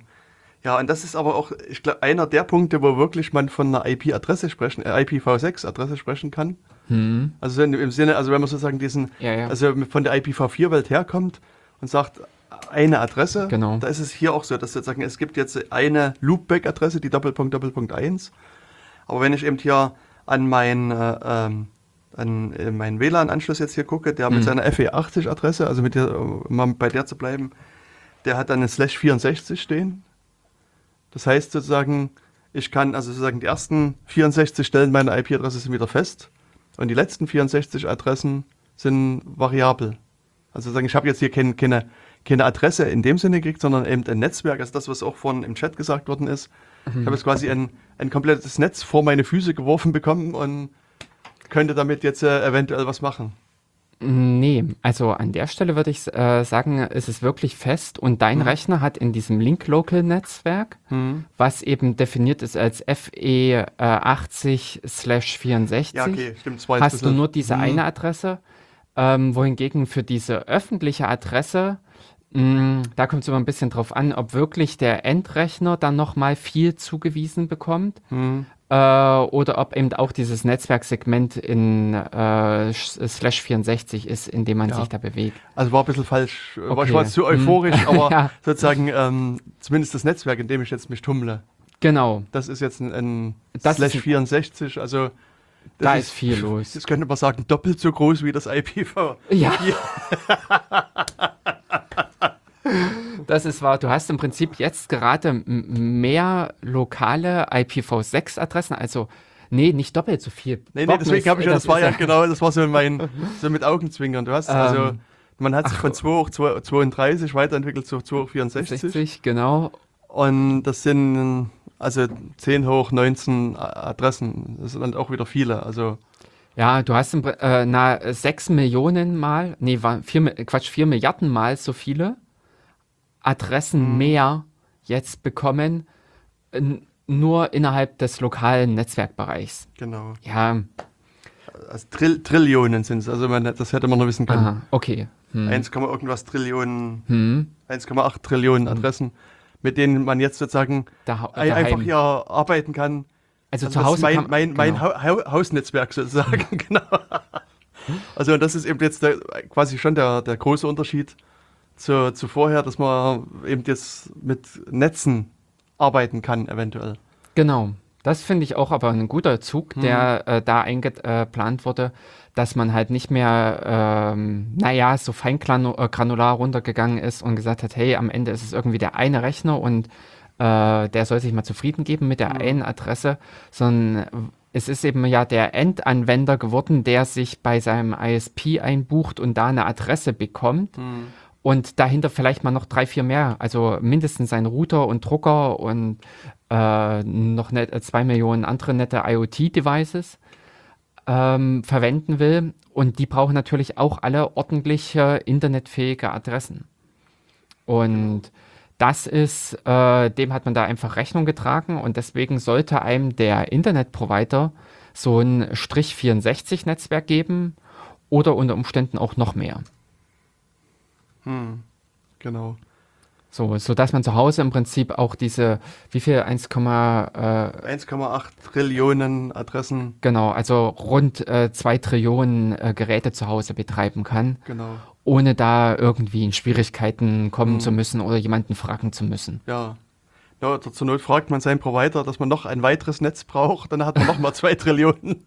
ja, genau. Und das, ich denke, das ist auch durchaus easy. Also das, äh, das sind, ja. Dass da also noch ein anderes Netz zu kriegen, ist, ist kein Problem. Mhm. Naja, das ist die Frage im Prinzip, wie äh, locker und organisiert ist der. Äh, ich glaube, so einen großen Anbieter wie Vodafone oder sowas wird das schon vor Herausforderungen stellen, wenn die plötzlich an einem Anschluss kein Slash 64, sondern Slash 63 rausgeben sollen, weil sie dann wieder Sondereinträge und irgendwas machen müssten. Aber grundsätzlich ist es nicht abwegig. Ich glaube, hier im Rahmen des, äh, wo ich meine, äh, äh mein, äh, äh, mein Surfer habe, bei Netcup, ich glaube, die geben in Slash 48 raus. Genau. Hm. Also das ist eigentlich relativ häufig, dass genau. das gemacht wird. Das ist dann so diese gängige Größe. Das heißt, ich kann exorbitant viele äh, Adressen schon alleine für meinen Rechner, äh, für diesen eine, für diese eine virtuelle Maschine vergeben. Hm. Ja, und es ist, ähm, ich kann mich erinnern, die, die Bundeswehr, mhm. die hat also auch schon vor einiger Zeit sich mit IPv6 beschäftigt. Mhm. Und die hatte 2009 äh, mal gesagt, sie hätten gerne ein, ein, größeres Netzwerk. Und die haben damals äh, äh bei der REIB, also bei dieser mhm. Adressregistrierungsbehörde oder wie man, man das nennen will, äh, gesagt, sie hätten gerne ein, Slash 32 Netzwerk. Das heißt sozusagen, also die ersten 32 Stellen sind fest und die letzten 96 können sie dann frei äh, äh, benutzen. Und das heißt, äh, es ist eine Qua also mehrere Quadrilliarden Adressen, die Sie sozusagen benutzen könnten, oder also rund 8 hoch 8 mal 10 hoch 28 Adressen, die Sie frei vergeben können. Also das mhm. ist durchaus auch eine Hausnummer. Ja. Das haben wir damals auch viele gestaunt und geschluckt, als sie da gesagt haben, hier, wir haben den Bedarf. Mhm. Und ich weiß auch gar nicht, ähm, ob, das, ob sie das gekriegt haben. Hm. Aber es ist halt im Moment, glaube ich, an der Stelle auch so eine ein bisschen Goldgräberstimmung und jeder nimmt sich, also es gibt viel zu vergeben, viel zu verschenken und dementsprechend greift doch jeder groß zu. Äh, ähnlich wie das eben bei V4 am Anfang war und wo eben IBM und Apple da so ein Strich 8 Netzwerk bekommen haben. Hm. Und man, was man, glaube ich, jetzt bei IPv6 schon mitmacht, ist so diese Segmentierung. Also es gibt wohl, glaube ich, eben für die Kontinente, dass man so ein bisschen sagen kann, ah, der ist dort und der ist dort. Aber eben, äh, es gibt massenweise Adressen und so unwahrscheinlich ist es auch nicht, dass eben auch viele verwendet, viele gebraucht werden weil man natürlich von den Anwendungen her auch ganz anders jetzt von der Denkweise herangeht. Sowas wie eben Geräte, die wechseln können, also dieses Multi-Homing, also mhm. dass ein ein Gerät in mehreren äh, Netzwerken unterwegs ist, beziehungsweise von Netzwerk zu Netzwerk, äh, Netzwerk wechselt und solche Dinge, wo man unter Umständen eben auch anders mit diesen IP-Adressen umgehen will, umgehen muss. Und da ist eben noch gar nicht so, oder da kommt eben dann auch dieses Feld mit äh, diesen ganzen äh, Internet of Things Geschichten, wo hoffentlich jedes kleines Gerät ordnungsgemäß sich so eine IPv6-Adresse nimmt und dass man das gezielt äh, identifizieren und ansprechen kann und nicht noch irgendwelche komischen NAT-Geschichten oder ähnliches noch dazwischen hängen. Hm. Ja. Na, ich hatte jetzt nur gerade geguckt, mhm. also es gibt so eine Seite, die ich gerne für sowas nutze, ähm, das ist die von Hurricane Electric. Aha. Und äh, also mhm. die hat auch den schönen he.net. Mhm. Äh, gut zu merken und, und die haben so verschiedene Dienste, also unter anderem gibt es da eine Seite, also eine Unterseite, die heißt bgp.he.net. Mhm. Und da hatte ich äh, jetzt nochmal geguckt, also du, wir hatten ja vorhin drüber gesprochen, über diese 2A02-Adresse, die mhm. ich habe. Also diese zweite, die jetzt mein Gerät hat. Und dieser Präfix, also 2A02, Doppelpunkt, Doppelpunkt, also der mhm. Rest quasi mit Nullen, ist hier zugewiesen der SES e Astra, die in Luxemburg sitzt. Also die scheinen sozusagen das, diesen, diesen Präfix quasi zu mhm. verwalten mhm. und dann das eventuell jetzt weiter nach, nach unten zu verteilen. Und kannst du mal gucken, wer die 01 hat? Kann ich auch machen. Das. Niemand. Niemand? 2A01 did not return any results, sagt er hier. Aber es kann, ich, muss nochmal. Also mal ich bin relativ fragen. sicher, dass ich zu Hause die 2A01 habe. Also ich guck mal. Mhm. Ich kann dir jetzt leider meine IPv6-Adresse von zu Hause nicht aus dem Kopf sagen. Die. Echt? also es gibt hier einen Präfix 201 Doppelpunkt 110 und dann irgendwas mhm. dahinter, der gehört Microsoft UK. Mhm. Also da wäre es jetzt wahrscheinlich wirklich interessant zu wissen, wie es danach weitergeht. Wie es danach weitergeht, genau. Ah. Genau. Ähm, richtig. Und wo waren wir vorhin alle stehen geblieben? Wir hatten jetzt diese äh, Aufteilung, also das lustige Adressmuster oder wie eben die Adressen mhm. jetzt aussehen, äh, die Verteilung. Genau. Also ähm, nur jetzt, also jetzt genau, haben wir noch weiter geguckt, also die, die 2A02810, also 8100 und dann das Netz mhm. dahinter sozusagen, das gehört Vodafone Kabel Deutschland.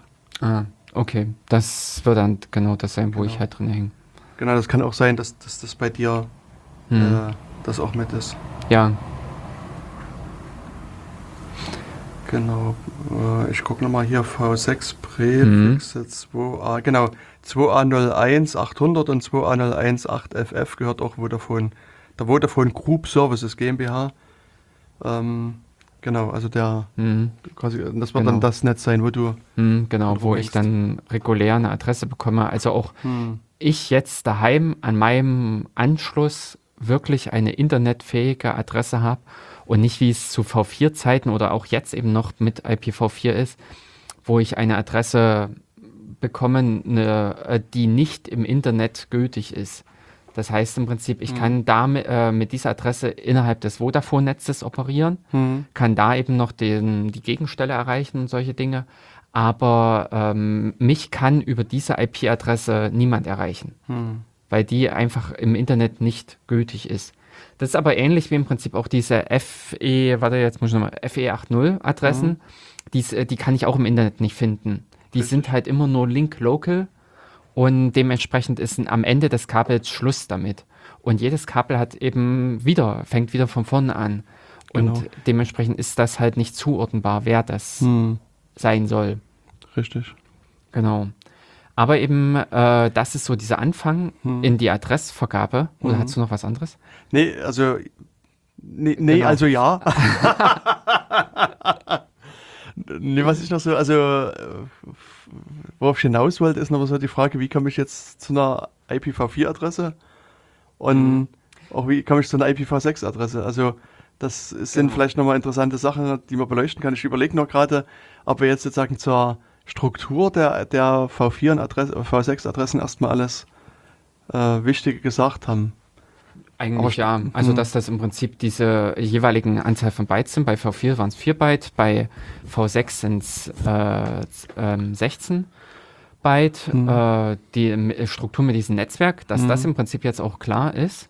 Ach so, eine, eine Sache Und, wollte ich noch sagen, was, ja. ähm, was jetzt bei IPv4 nicht wirklich vorgeschrieben ist, aber was ich mhm. glaube ich sozusagen als, als Best Practice könnte man sagen, mhm. so verwendet wird, ist, dass die, dass man das, das, also die, die, die Trennstelle zwischen Präfix und, und mhm. äh, Suffix, Suffix, also zwischen Anfang und Ende genau in der Mitte macht. Also sozusagen, also so, das mhm. ist, wie gesagt, das ist jetzt keine, also es steht nirgendwo in dem Standard geschrieben, dass es so gemacht werden muss. Man kann das auch anders handhaben, aber sozusagen standardmäßig es ist immer so, dass man sozusagen die ersten 64 Stellen ist der Präfix mhm. und die letzten 64 Stellen sind dann sozusagen der Suffix. Und, das, und da gibt es auch so einige Leute, die auch versuchen, das so bei V6. Ja, das ist, äh, das ist so festgelegt, mhm. ähm, dass, der, äh, dass die vergebenen V6-Adressen nur diese 64 Dinger sind. Mhm. Und hinten dran ist eben dieses Auswürfelgeschichte und so weiter. Also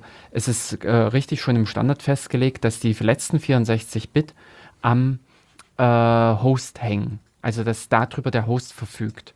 Und mhm. das kleinste, was jemandem zugeordnet werden kann, ist eben in Strich 64. Also das mhm. ähm, so rum, genau, bei, bei V6. Genau, aber also wie gesagt, ich glaube, was, was äh, nochmal eine mhm. interessante äh, Frage. Frage ist, ist eben da, also wie komme ich jetzt zu einer IPv4-Adresse? Genau. Ähm, das, das, also da gibt es ja verschiedene Wege, wie man dazu kommen kann, glaube ich. Ja, also der klassische Weg, glaube ich, auch wie er zu den Anfangszeiten war, mhm. man gehe zu seinem Admin und lasse die sich aufschreiben. genau, also das ist ja richtig, das ist in der Tat so, dass man das, äh, wenn ich früher aus irgendeiner Firma gekommen bin, und, mhm. und da gab es nichts anderes, da ist man halt irgendwie zur IT-Abteilung, zum Administrator gegangen und er hat dann muffelnd in der Ecke irgendwie ein paar wirre Zahlen aufgeschrieben und die musste man dann in seine Konfiguration eintragen, richtig? Ja, so waren ja äh, die Anfänge. Hm. Und dann gab es eben diese Zusatzdienste in DHCP. Hm. Genau. Also äh, genau, also wie gesagt, ich habe auch vom Admin erstmal, der Admin musste aber, woher hat denn der Admin jetzt gewusst, welche Adresse ich kriegen soll? der hat im besten Falle eine ordentliche Tabelle gepflegt. Eine Excel-Tabelle? ja. Im schlechtesten Falle hat man Pech und musste nochmal hingehen, hingehen, weil man eine gleiche Adresse hatte, schon mal die jemand anderes genau. hat. Ja, weil das sollte ja möglicherweise nicht passieren, dass man, dass man zwei gleiche Adressen hat. Und das mm. ist aber auch gerade in diesen Setups nach meiner Erfahrung immer mal wieder passiert, dass Leute gesagt haben, auch was der Typ erzählt, ist mir völlig egal, ich kenne mich aus mit Computern.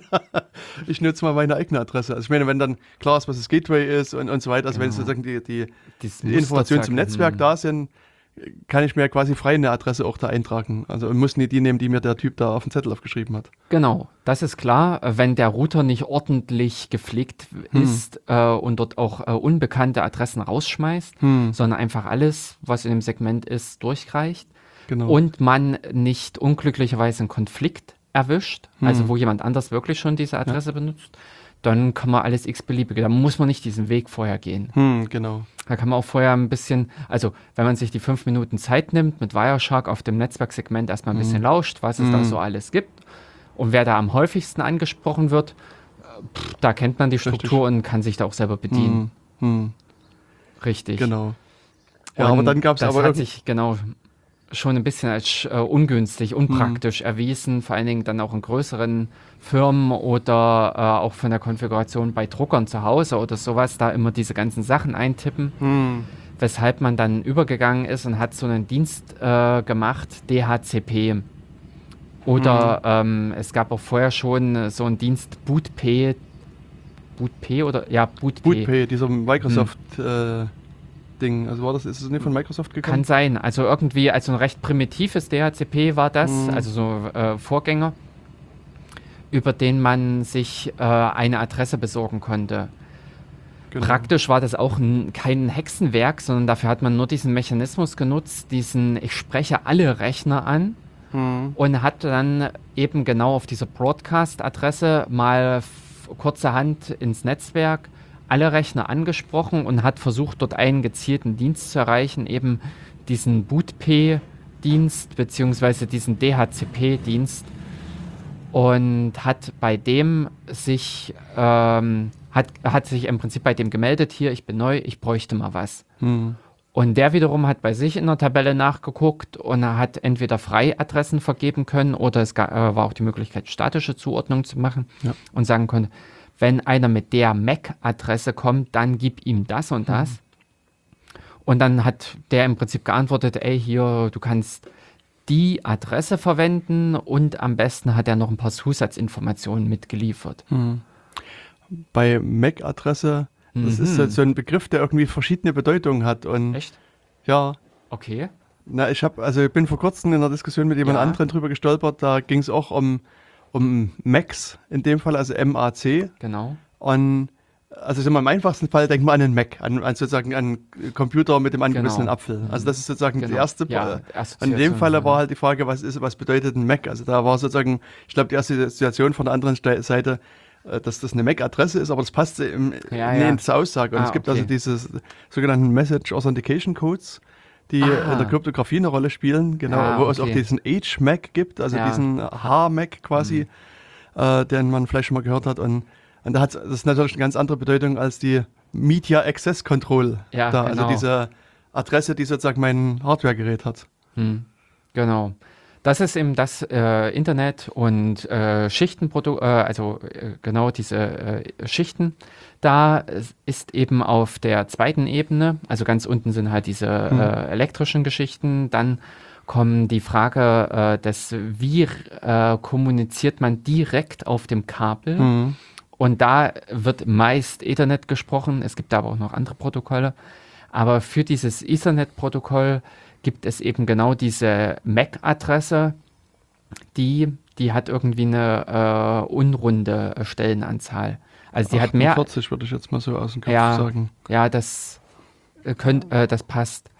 Ähm, also nicht 16 und nicht 32, aber auch nicht 64. Genau, also Und ähm, diese Adresse, äh, dafür gibt es, was ich vorhin eben erzählt hatte, da gibt es auch diese Vergabestelle, Mhm. bei der man sich diese Segmente, diese äh, Bereiche besorgen kann. Mhm.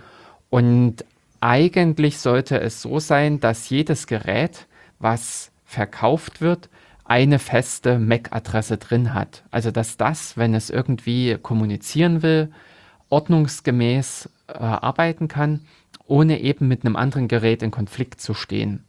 So. Mhm. Das ist auch nicht immer so und auch diese MAC-Adresse ist äh, ähm, änderbar. Das ist, äh, die war, glaube ich, äh, in den frühen Zeiten mal wirklich fest eingebrannt, aber irgendwann ist die dann nämlich auch äh, änderbar geworden, dass die praktisch auch nur in, als Software hinterlegt war und man da auch seine passende MAC-Adresse wählen konnte, um in Netzwerke hineinzukommen. Und mit dieser MAC-Adresse geht ein Gerät auf Sendung innerhalb eines Ethernet-Netzwerks, packt in seine Nutzdaten dort die IP-Daten rein und schreibt da, weil es eben noch keine IP-Adresse richtig hat, erstmal solche Blindadressen rein wie 00000, beziehungsweise eben diese Broadcast-Adresse äh, 255, 255, 255, 255 und spricht einfach mal alle an. Mhm. Und im Idealfall reagiert ein DHCP-Dienst, im ungünstigen Fall mehrere. Wenn die sich da nicht ordnungsgemäß hintenrum synchronisieren, dann kommt da ein bisschen Kauderwelsch raus. Also das habe ich auch hier an der Uni erlebt. Mhm. Aber ähm, im Idealfall kommt da eine eindeutige Antwort zurück, die da eben lautet, das und das ist die Adresse, die du hier verwenden kannst. Aber ich meine, das ist auch so ein schönes Spiel für, für Angreifer gewesen, wenn du deinen eigenen DHCP-Server betreibst und die schneller antworten kannst als der andere, Mhm. dann vergibst du die Adresse und leitest sozusagen eventuell die Kommunikation über deinen Rechner. Und naja, kann man dann halt gucken, was die dann so machen. Also das ist halt dann auch äh, ein interessanter Angriff gewesen. Hm, genau. Äh, gewesen und ist es und ja ist es immer noch, ja, also Hm. je nachdem, wie das Netzwerk aufgesetzt ist. Genau. Das ist das, wo man nämlich auch aufpassen sollte, dass man bei diesen Broadcast-Adressen innerhalb eines Netzwerks auch filtert. Also da, wo im Prinzip das Kabel in der Wand endet, sollte spätestens mal ein Filter sein und nicht irgendwie allen Kram durchlassen. Genau. Hm, damit man eben nicht irgendwie äh, Sachen umbiegen kann. Und eben auf dieser Ebene spielt ja auch noch diese ähm, ARP Address Resolution Protocol, mhm. wo im Prinzip genau dieses, wem gehört welche IP-Adresse ähm, äh, oder ja, äh, also äh, wie heißt die MAC-Adresse, diese Ethernet-Adresse zur IP-Adresse diese Abfrage da laufen kann, mhm. wo man nämlich auch mal flott sagen konnte, ach äh, übrigens, das bin ich. Genau. Und dementsprechend sind dann auch die interessanten IP-Datenpakete bei einem selbst vorbeigekommen und man konnte da ähm, mitlesen oder eben auch andere Dinge tun. Mhm. Ja. Und ähm, das war so in gewisser Weise noch eine recht zweigeteilte oder eben auch statische Konfiguration bei IPv4. Und da es aber bei IPv6 so wahnsinnig viele Adressen gibt und man natürlich auch von Anfang an immer wieder dieses Konfigurationsproblem gesehen hat, also dass das heutzutage definitiv nicht mehr statisch, mhm. äh, also oder händisch äh, gemacht werden kann, hat man sich eben diesen schönen Mechanismus ausgedacht, dass man gesagt hat, hey, auf jedem Netzwerkkabel, jeder Anschluss, den es da gibt, gibt es diese Adresse FE80 genau. und so weiter mhm. bis zur 64. Ab da an ähm, werden, glaube ich, Nullen aufgefüllt mhm. und hinten dran hängt die MAC-Adresse, die eindeutig sein sollte. Mhm. Also klar, da kann es auch zu Kollisionen kommen, äh, wenn irgendwas wieder dem Standard passiert ist. Aber im Allgemeinen ist das äh, eindeutig und damit ist jedes Gerät erstmal einsatzfähig. Jedes Gerät per se, wenn es äh, sich äh, aktiviert, ist es auch schon einsatzfähig für IPv6.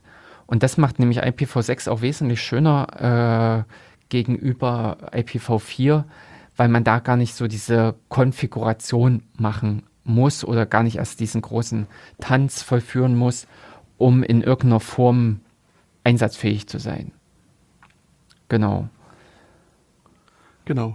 Aber äh, danach geht es ja im Prinzip hm. noch weiter, denn äh, dabei sein ist nicht alles. Hm. Man will ja auch in dem Sinne weiterkommen. okay. Denn äh, das ist das, aber das hatte sich ja vorher schon auch im Rahmen von IPv4 mit etabliert gehabt, dass es dieses Bonjour und äh, bei ähm, von Microsoft, wie hieß da, dieses also dieses Neighbor Discovery gab, wo man im Prinzip so, erkennen mh. konnte, wen gibt es denn noch so alles mh. und wer ist denn hier noch so und was gibt es denn für Dienste. Ähm, dass auch regelmäßig einige Dienste im Netzwerk rumschreien, ach, mich gibt's hier, mich gibt's hier, mich gibt's hier. So diese Windows-Freigaben, äh, die da ähm, angekündigt werden, diese Announcements ähm, aber auch äh, Drucker, die sich da regelmäßig melden und sagen, hey, mich gibt's, mich gibt's. Und umgekehrt gab es da auch eben äh, solche Protokolle, mit denen man da einfach ins Netzwerk reinschreien konnte und worüber da die entsprechenden Geräte gesagt haben, hey, ich mache dieses und ich habe das und das und solche Sachen. Und das hat man auch ein bisschen bei IPv6 mit eingebaut, dass man zwei solche Spezialadressen vorgesehen hat, über die man mindestens alle Geräte ansprechen kann. Ähm, jetzt muss ich bei mir auf den Zettel gucken, weil ich die Dinge auch einfach nicht auswendig weiß. Diese Meinst du hier FF01 Doppelpunkt Doppelpunkt 1? Also äh, FF02 muss. Oder das 02, also ich meine, es kommt drauf an, also was du jetzt. Ich ja, FF02, richtig, jetzt hm. war ich falsch. Äh, FF02 äh, Doppelpunkt Doppelpunkt 1 genau. Äh, spricht, äh, darauf sollten alle Geräte reagieren hm. und wenn man da mal einen Ping loslässt, hm. im besten Fall nur ein Ping-Paket rausschickt, sollten einem alle Geräte antworten, die äh, in diesem Netzwerksegment da sind hm. oder an diesem Netzwerkkabel hängen. Hm. Also wir sind da auch wieder so bei so einem Link-Local-Adresse. Ja. Und noch das andere Coole, äh, was es nämlich gibt, ist dann hinten die 2. Und darüber kann man nämlich seinen Router finden. Also wenn man total unwissend in irgendein äh, IPv6, äh, IPv6 6 Netzwerk reinstolpert, kann man kurzerhand äh, sich eben auf diesen, äh, auf diese Art und Weise, wie ich es vorhin beschrieben hatte, sich die eigene Adresse bilden und pingt dann mal alle Router im Netz und bekommt dann plötzlich Rückmeldungen von allen, die einen Weg nach draußen haben. Mhm und kann sich bei denen dann wiederum erkundigen, wie es denn weitergeht. Das im Prinzip der Router ist ja der Knoten innerhalb eines Netzwerkes, der, der eine Verbindung hat zu anderen Netzwerken im Idealfall halt zur großen, weiten Welt im Internet oder halt einfach nur zum nächsten Sprung, zum nächsten Hop, der äh, die Möglichkeit hat, weiterzukommen. Und so kann man äh, auf diese Art und Weise so eine Autokonfiguration schon bei IPv6 einbauen, ohne dass man so einen Zusatzdienst also äh, braucht von diesen äh, DHCP.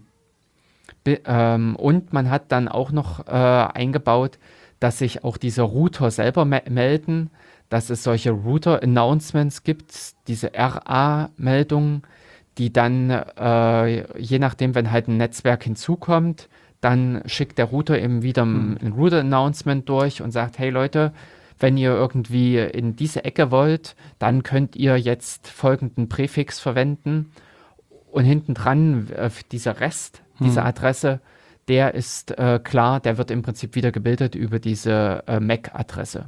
Hm. Genau ich weiß nicht, ob wir darüber jetzt reden sollten, aber mhm. wenn wir jetzt äh, äh, nochmal bei dieser Adressvergabe sind, mhm. ähm, hast du ja gesagt, dass, dass ähm, es gibt quasi den Präfix, der da gebildet mhm. wird und am Ende wird dann quasi meine MAC-Adresse hinten angehangen, die sich ja auch im Zweifel nie ändert. Mhm, genau.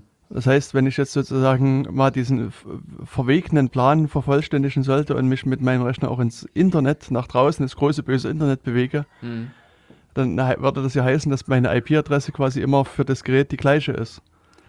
Und also genau, wenn du am gleichen Anschluss bleibst, hm. sollte es im Idealfall dein Rechner über diese Adresse erreichbar sein. Hm. Das wäre schön. Nein, nicht nur das, sondern es ist ja so, wenn ich jetzt von meinen Rechner jetzt hier zuklappe, aus dem OKJ weggehe und keine Ahnung, mich jetzt ins Uni-Café setze hm. und mich ins Uni-Netzwerk äh, einlogge, was vielleicht auch hoffentlich IPv6 hat, hm was genau. quasi wieder sozusagen mir eine IP-Adresse oder eine auswürfelt, die aber sozusagen wo am Ende wieder meine eindeutige MAC-Adresse genau. drin ist und dann gehe ich nach Hause und da habe ich wieder meine eindeutige mhm. MAC-Adresse und dann fahre ich in ein Hotel und habe wieder eine eindeutige ja. MAC-Adresse. Das heißt sozusagen, jetzt jemand, also wenn ich jetzt sozusagen auf der anderen Seite eine Partei habe, die versucht, mich zu tracken, dann sieht die nicht nur, ah, in, der ist immer wieder dann und dann online, sondern ah, jetzt ist er gerade im OKJ-Netz online gewesen, jetzt ist er im Uni-Netzwerk mhm. online, jetzt ist er keine Ahnung, bei Vodafone online gewesen, wahrscheinlich zu Hause bei seinem DSL-Account und jetzt ist mhm. er, keine Ahnung, mit, im, im Gasthaus Müller irgendwie ja, genau. ein Bier trinken und ist gerade online. Also das mhm. wäre ja sozusagen von aus Sicht der Privatsphäre äh, suboptimal, sagen wir mal so. Das oder? hat man ja auch äh, äh, erst spät erkannt hm. oder äh, diese Schwierigkeit, dass hm. hier hm. witzigerweise eben genau das, der Suffix statisch geblieben ist. und sich ständig eigentlich nur vorne dran der Präfix geändert hat. Mhm. Und wenn man halt regelmäßig mit einem zentralen Dienst, nennen wir ihn doch mal die Google-Suche, mhm. kommuniziert, dann kann die Google-Suche relativ gut rauskriegen, äh, wie diese, ähm, äh, äh, wo dieser Mensch sich lang bewegt. Mhm. Und schon alleine nur dadurch, dass man IPv6 verwendet. Das ist halt das Ärgerliche daran mhm. gewesen. Und ähm, hat man äh, später erst, also das ist erst, glaube ich, noch eine Nachbesserung, Nachkorrektur gewesen bei dem ganzen Standard, hat man das erst erkannt mhm. und hat äh, da so ein, eine Möglichkeit geschaffen, dass im Prinzip ein Rechner auch noch mehr Adressen haben kann. Mhm. Mhm. Genau, also diese sogenannten Privacy Extensions, wenn ich das hm. richtig in, also, also gibt es sozusagen diese IPv6 Privacy Extensions, und also wo dann am Ende doch sozusagen der äh, Suffix doch wieder ein bisschen mehr gewürfelt wird. Also ich mhm. weiß, äh, habe jetzt im Vorfeld gar nicht geguckt, wie Linux das eigentlich macht. Also es gibt so Kernel-Parameter, wo du sagen kannst, hier bitte mal mhm. Privacy Extensions anschalten. Mhm, genau. Und wenn ich es richtig in Erinnerung habe, ist es bei Windows so, dass die irgendwie jeder, alle, also jede Stunde mal ihre Würfel rauspacken, mhm. groß würfeln und dann dir eine neue Adresse äh, ah. unterjubeln. Also es, äh, wie gesagt, ich müsste noch mal gucken, ich würde es dann auch in die Links mit reinpacken. Mhm. Ähm, also dass man auch nochmal nachlesen kann, wie es bei Linux standardmäßig ist. Und ich dann, hm. dann hast du halt sozusagen immer wieder eine neue äh, Adresse, die also so auch nach außen hin erstmal eine andere Adresse ist. Und, mhm. und das, das, also das da, da, wollte ich eigentlich nochmal drauf hinaus, weil im, im, schlimmsten Fall, also wenn ich jetzt sozusagen mein Rechner jetzt schon wochenlang hier stehen würde im OKJ und, und ich nur noch den nutze, um mal irgendwie, keine Ahnung, mich mal per SSH auf den Rechner einzuloggen oder mal irgendwie Downloads, also vielleicht die Webseite mhm. hier betreiben würde und dann kann es halt sein, dass durch dieses raus, also, also sagen wir, grundsätzlich ist es so, dass die bestehenden Adressen werden nie gecancelt. Also sozusagen, wenn darüber, wenn ich jetzt über eine meine Mhm. IPv6-Adresse eine SSH-Verbindung laufen habe, dann bleibt die halt natürlich bestehen. Ich meine, das wäre auch blöd, wenn man das- jetzt sagt, Karte Jede Stunde. Tschüss, weg mit dir. Also die bleibt bestehen, aber sozusagen der, der Kernel markiert dann, äh, sozusagen macht einen Fleck an die äh, Verbindung Mhm. dran und sagt, für neue Verbindung darf die nicht mehr verwendet werden. Und dann wird halt die neue gewürfelt, wird die neue benutzt und so weiter und so weiter.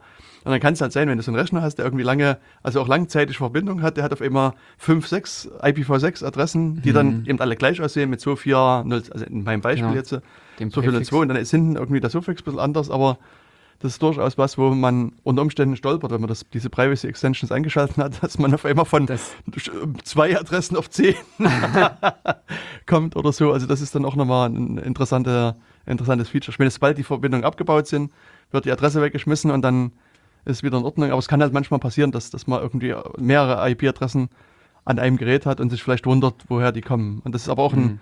quasi ein Feature und kein Bug. Ja. Also Hm, genau. es gibt Das ja die Fachbegriffe der Informatik und demnach ist es ist ein Feature alles das, was man abschalten kann. Ansonsten ist es ein Bug. Ja. Also ja, und das ist also sozusagen äh, eben in dieser Diskussion, in dieser Überlegung mit rausgekommen, weil man gesagt hat, Mensch, äh, das, man macht das Tracking ja eigentlich noch einfacher, weil du eben sozusagen jetzt äh, Mhm. nach der MAC-Adresse guckst und Genau. ja, und, und was ich halt sozusagen bei mir noch mitmache, ich habe so ein nettes Programm, das heißt Mac Changer. Mhm. Und das quasi immer, wenn das Interface äh, runter und wieder hochgefahren wird, wird auch sozusagen die ID-MAC-Adresse geändert. Hm. Und ja, das ist das Witzige ist, bei, also man kann sozusagen eine vollständig randomisierte Adresse angeben, was natürlich von außen wiederum unter Umständen dich erkennbar vielleicht macht. Also nur in dem Mhm. Sinne, dass, dass man weiß, okay, das ist keine echte MAC-Adresse, weil dieser, dieser OOI, dieser, dieser, Ja. diese äh, Kennung da, die jemand sich vorher festgelegt hat, die unter Umständen nie vergeben ist. Also du kannst, du siehst dann halt, wenn die komplett zufällig gewürfelt ist, könnte es sein, dass du äh, sagst, ich Ja. komme von einer Organisation, die es gar nicht gibt. Gibt. Hm, Genau, hm. und deswegen kannst du hier auch, also es gibt so eine Datenbank dahinter, und kannst du MacChanger sagen, bitte würfel mir eine, eine MAC-Adresse aus, aber aus einem bestehenden Pool sozusagen von, Mhm. von OEIs. Also wenn du einen Mac-Laptop, äh, also einen Apple-Laptop hast, dann Mhm. lässt du im Prinzip auch einen, eine verwenden, die aus dem Apple-Bereich kommt. Ja, genau. Mhm. Und es gibt auch, ich weiß gar nicht, ich glaube, bilde mir ein, dass die Android-Geräte auch standardmäßig so ab Android, keine Ahnung, Mhm. irgendeiner Major-Version ist das auch standardmäßig angeschaltet Ah. haben. Also Mhm. ich hatte mal sowas gelesen, aber äh, keine Ahnung, ob das wirklich gemacht wird und, und wie es sich so Mhm. auswirkt. Mhm. Ja, also grundsätzlich äh, für den Endanwender Mhm. ist es sinnvoll und äh, ja notwendig. Äh, auf der anderen Seite eben für einen Surfer, der hat halt seine feste Adresse Ja. und der äh, bleibt. Hm. Also das da wäre Genau. sinnlos, Privacy Extensions anzumachen. so, übrigens, ich habe jede neue Stunde eine neue Adresse. ja. Wobei, dann haben vielleicht so Dienste wie DynDNS wieder neuen Aufschwung. Ja, ist gut möglich. hm. Ja, jedenfalls ähm, hinten dran, also das ist das, bei IPv6 äh, sollte man sich keiner, nicht die Adresse aufschreiben, weil das schon zu lange dauert und äh, unter Umständen, wenn man fertig ist, hat die Adresse sich schon wieder geändert. Es ist einfach da gängig, dass sich das ständig irgendwie wechselt. Hm. Aber eben auch dadurch halt die Möglichkeit, durch dass so viele Adressen an dem lokalen Strang verfügbar sind, an dem lokalen Netzwerksegment, ist es eben auch, dass diese Adressen äh, ganz gut ähm, dadurch, also da, oder dass dieses Zusammenspiel dadurch der Rechner halt erleichtert wird. Richtig, Ja. genau. So. Jetzt, ähm, ich sag mal, wenn ich so an meine, also ich versuche immer noch ein bisschen an Ja. meine IPv4-Welt zu denken, die bin ich ja schon gewohnt und die Mhm, funktioniert also die so schön seit hunderten von Jahren. Mhm. Jetzt habe ich ja quasi meinen Home DSL-Router zu Hause, Mhm. der weiterhin NAT macht. Mhm. Und macht er jetzt auch, gibt es NAT V6? Macht er, kann ich jetzt NAT V6 Ah, einschalten? Ich glaube, da gibt es auch irgendwelche äh, solche Vorstöße. Ja. Grundsätzlich ist das ja kein Ding. Also wenn man sich noch Hm. mal überlegt, was äh, das NAT beim V4 gemacht hat, Hm. das kann man auch eins Ja, ja. zu eins übertragen. Ich musste nur jetzt lachen, Ah. weil man hätte eigentlich jetzt Jörgs Augen, also Gesichtsausdruck fotografieren müssen. Und ich glaube, auch wenn ihr zu irgendwelchen Netzwerker-Treffen geht und dort nachfragt, wie man den NAT V6 machen kann, dann könnte es sein, dass die auch gleich irgendwie müsst gabeln und, und so weiter auspacken. Ja, also äh, dieses ganze äh, NAT-Zeug ist äh, hoffentlich auch mit diesem ganzen Verschlüsselungskram langsam mal tot. Hm. Denn äh, vielfach äh, beruhte dieses ganze NAT auch darauf, dass man in die Pakete gezielt mit reingucken konnte und sagen konnte, okay, ah, das ist jetzt immer noch diese Verbindung, es geht noch um den Inhalt, dann können wir das dem und dem zuordnen oder sowas. Im Extremfall mhm. war ja FTP so ein Protokoll, wo innerhalb der einen Verbindung ausgehandelt wurde, wie man sich dann mit der zweiten Verbindung dann kommuniziert. Mhm. Wo dann eben auch dieser Router, äh, dieser, der das NAT übernommen hat, äh, in die Pakete reingucken musste und entsprechend die Pakete verändern musste, damit dieser ganze Kram funktioniert. IAC war, glaube ich, auch noch so ein Protokoll, wo äh, speziell die NAT-Unterstützung auf dem Router aktiviert werden musste. Und da gab es noch ein paar mehr. Und äh, diese ganzen Schwierigkeiten, äh, das will man nicht wieder von vorne anfangen. Bis dahin wäre es einfach auch wünschenswert, dass sich wirklich die Endgeräte erreichen können. Hm. Also NAT ist ja wirklich die Grenze gewesen, an der es nicht weiterging, an der wirklich die Internetprovider Schluss machen konnten. Und äh, da war eben, da war kein Weiterkommen. Also wenn ich das Ding gepinkt habe, dann war mitnichten, dass ich irgendwie weiterkam an den Rechner, beziehungsweise mussten mit speziellen Regeln eingerichtet werden. Oh, wenn äh, das, der Port ja. äh, angefragt wird, dann leitet das an den Rechner weiter genau. und der Port bitte rüber zu dem hm. anderen. Sogenanntes Port Forwarding. Ja. Hm. Und ähm, lauter solche Spielchen muss man sich heute nicht mehr geben, sondern man kann das gezielt wirklich sagen, hey, hier den Dienst, also den Dienst mit der Adresse kannst du da und da erreichen. Hm. Das könnte man natürlich fragen, ist das nicht voll unsicher?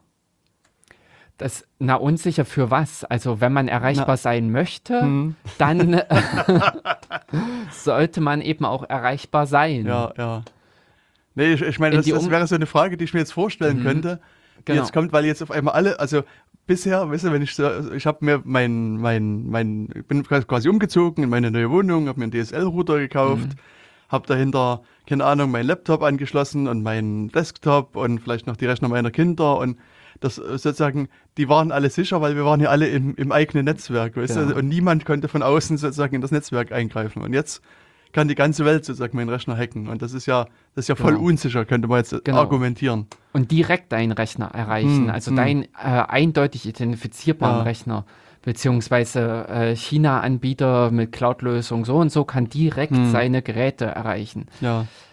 Ja und nein. Also das, äh, die NAT war eben ein natürlicher Filter. Also hm. äh, so ein Ding, was äh, ungewollt nebenbei halt auch gefiltert hat. Aber ja. es gibt weiterhin bei IPv6 einen Filter. Genau. Also man kann auch immer noch an dieser Grenze des Routers blockieren. Hm. Ja, das ist zum einen das und zum anderen, also ich meine, ich glaube sozusagen der naive Blick mal auf die Rechner, die so gehackt werden, also die, die Consumer-Rechner, die alle ja.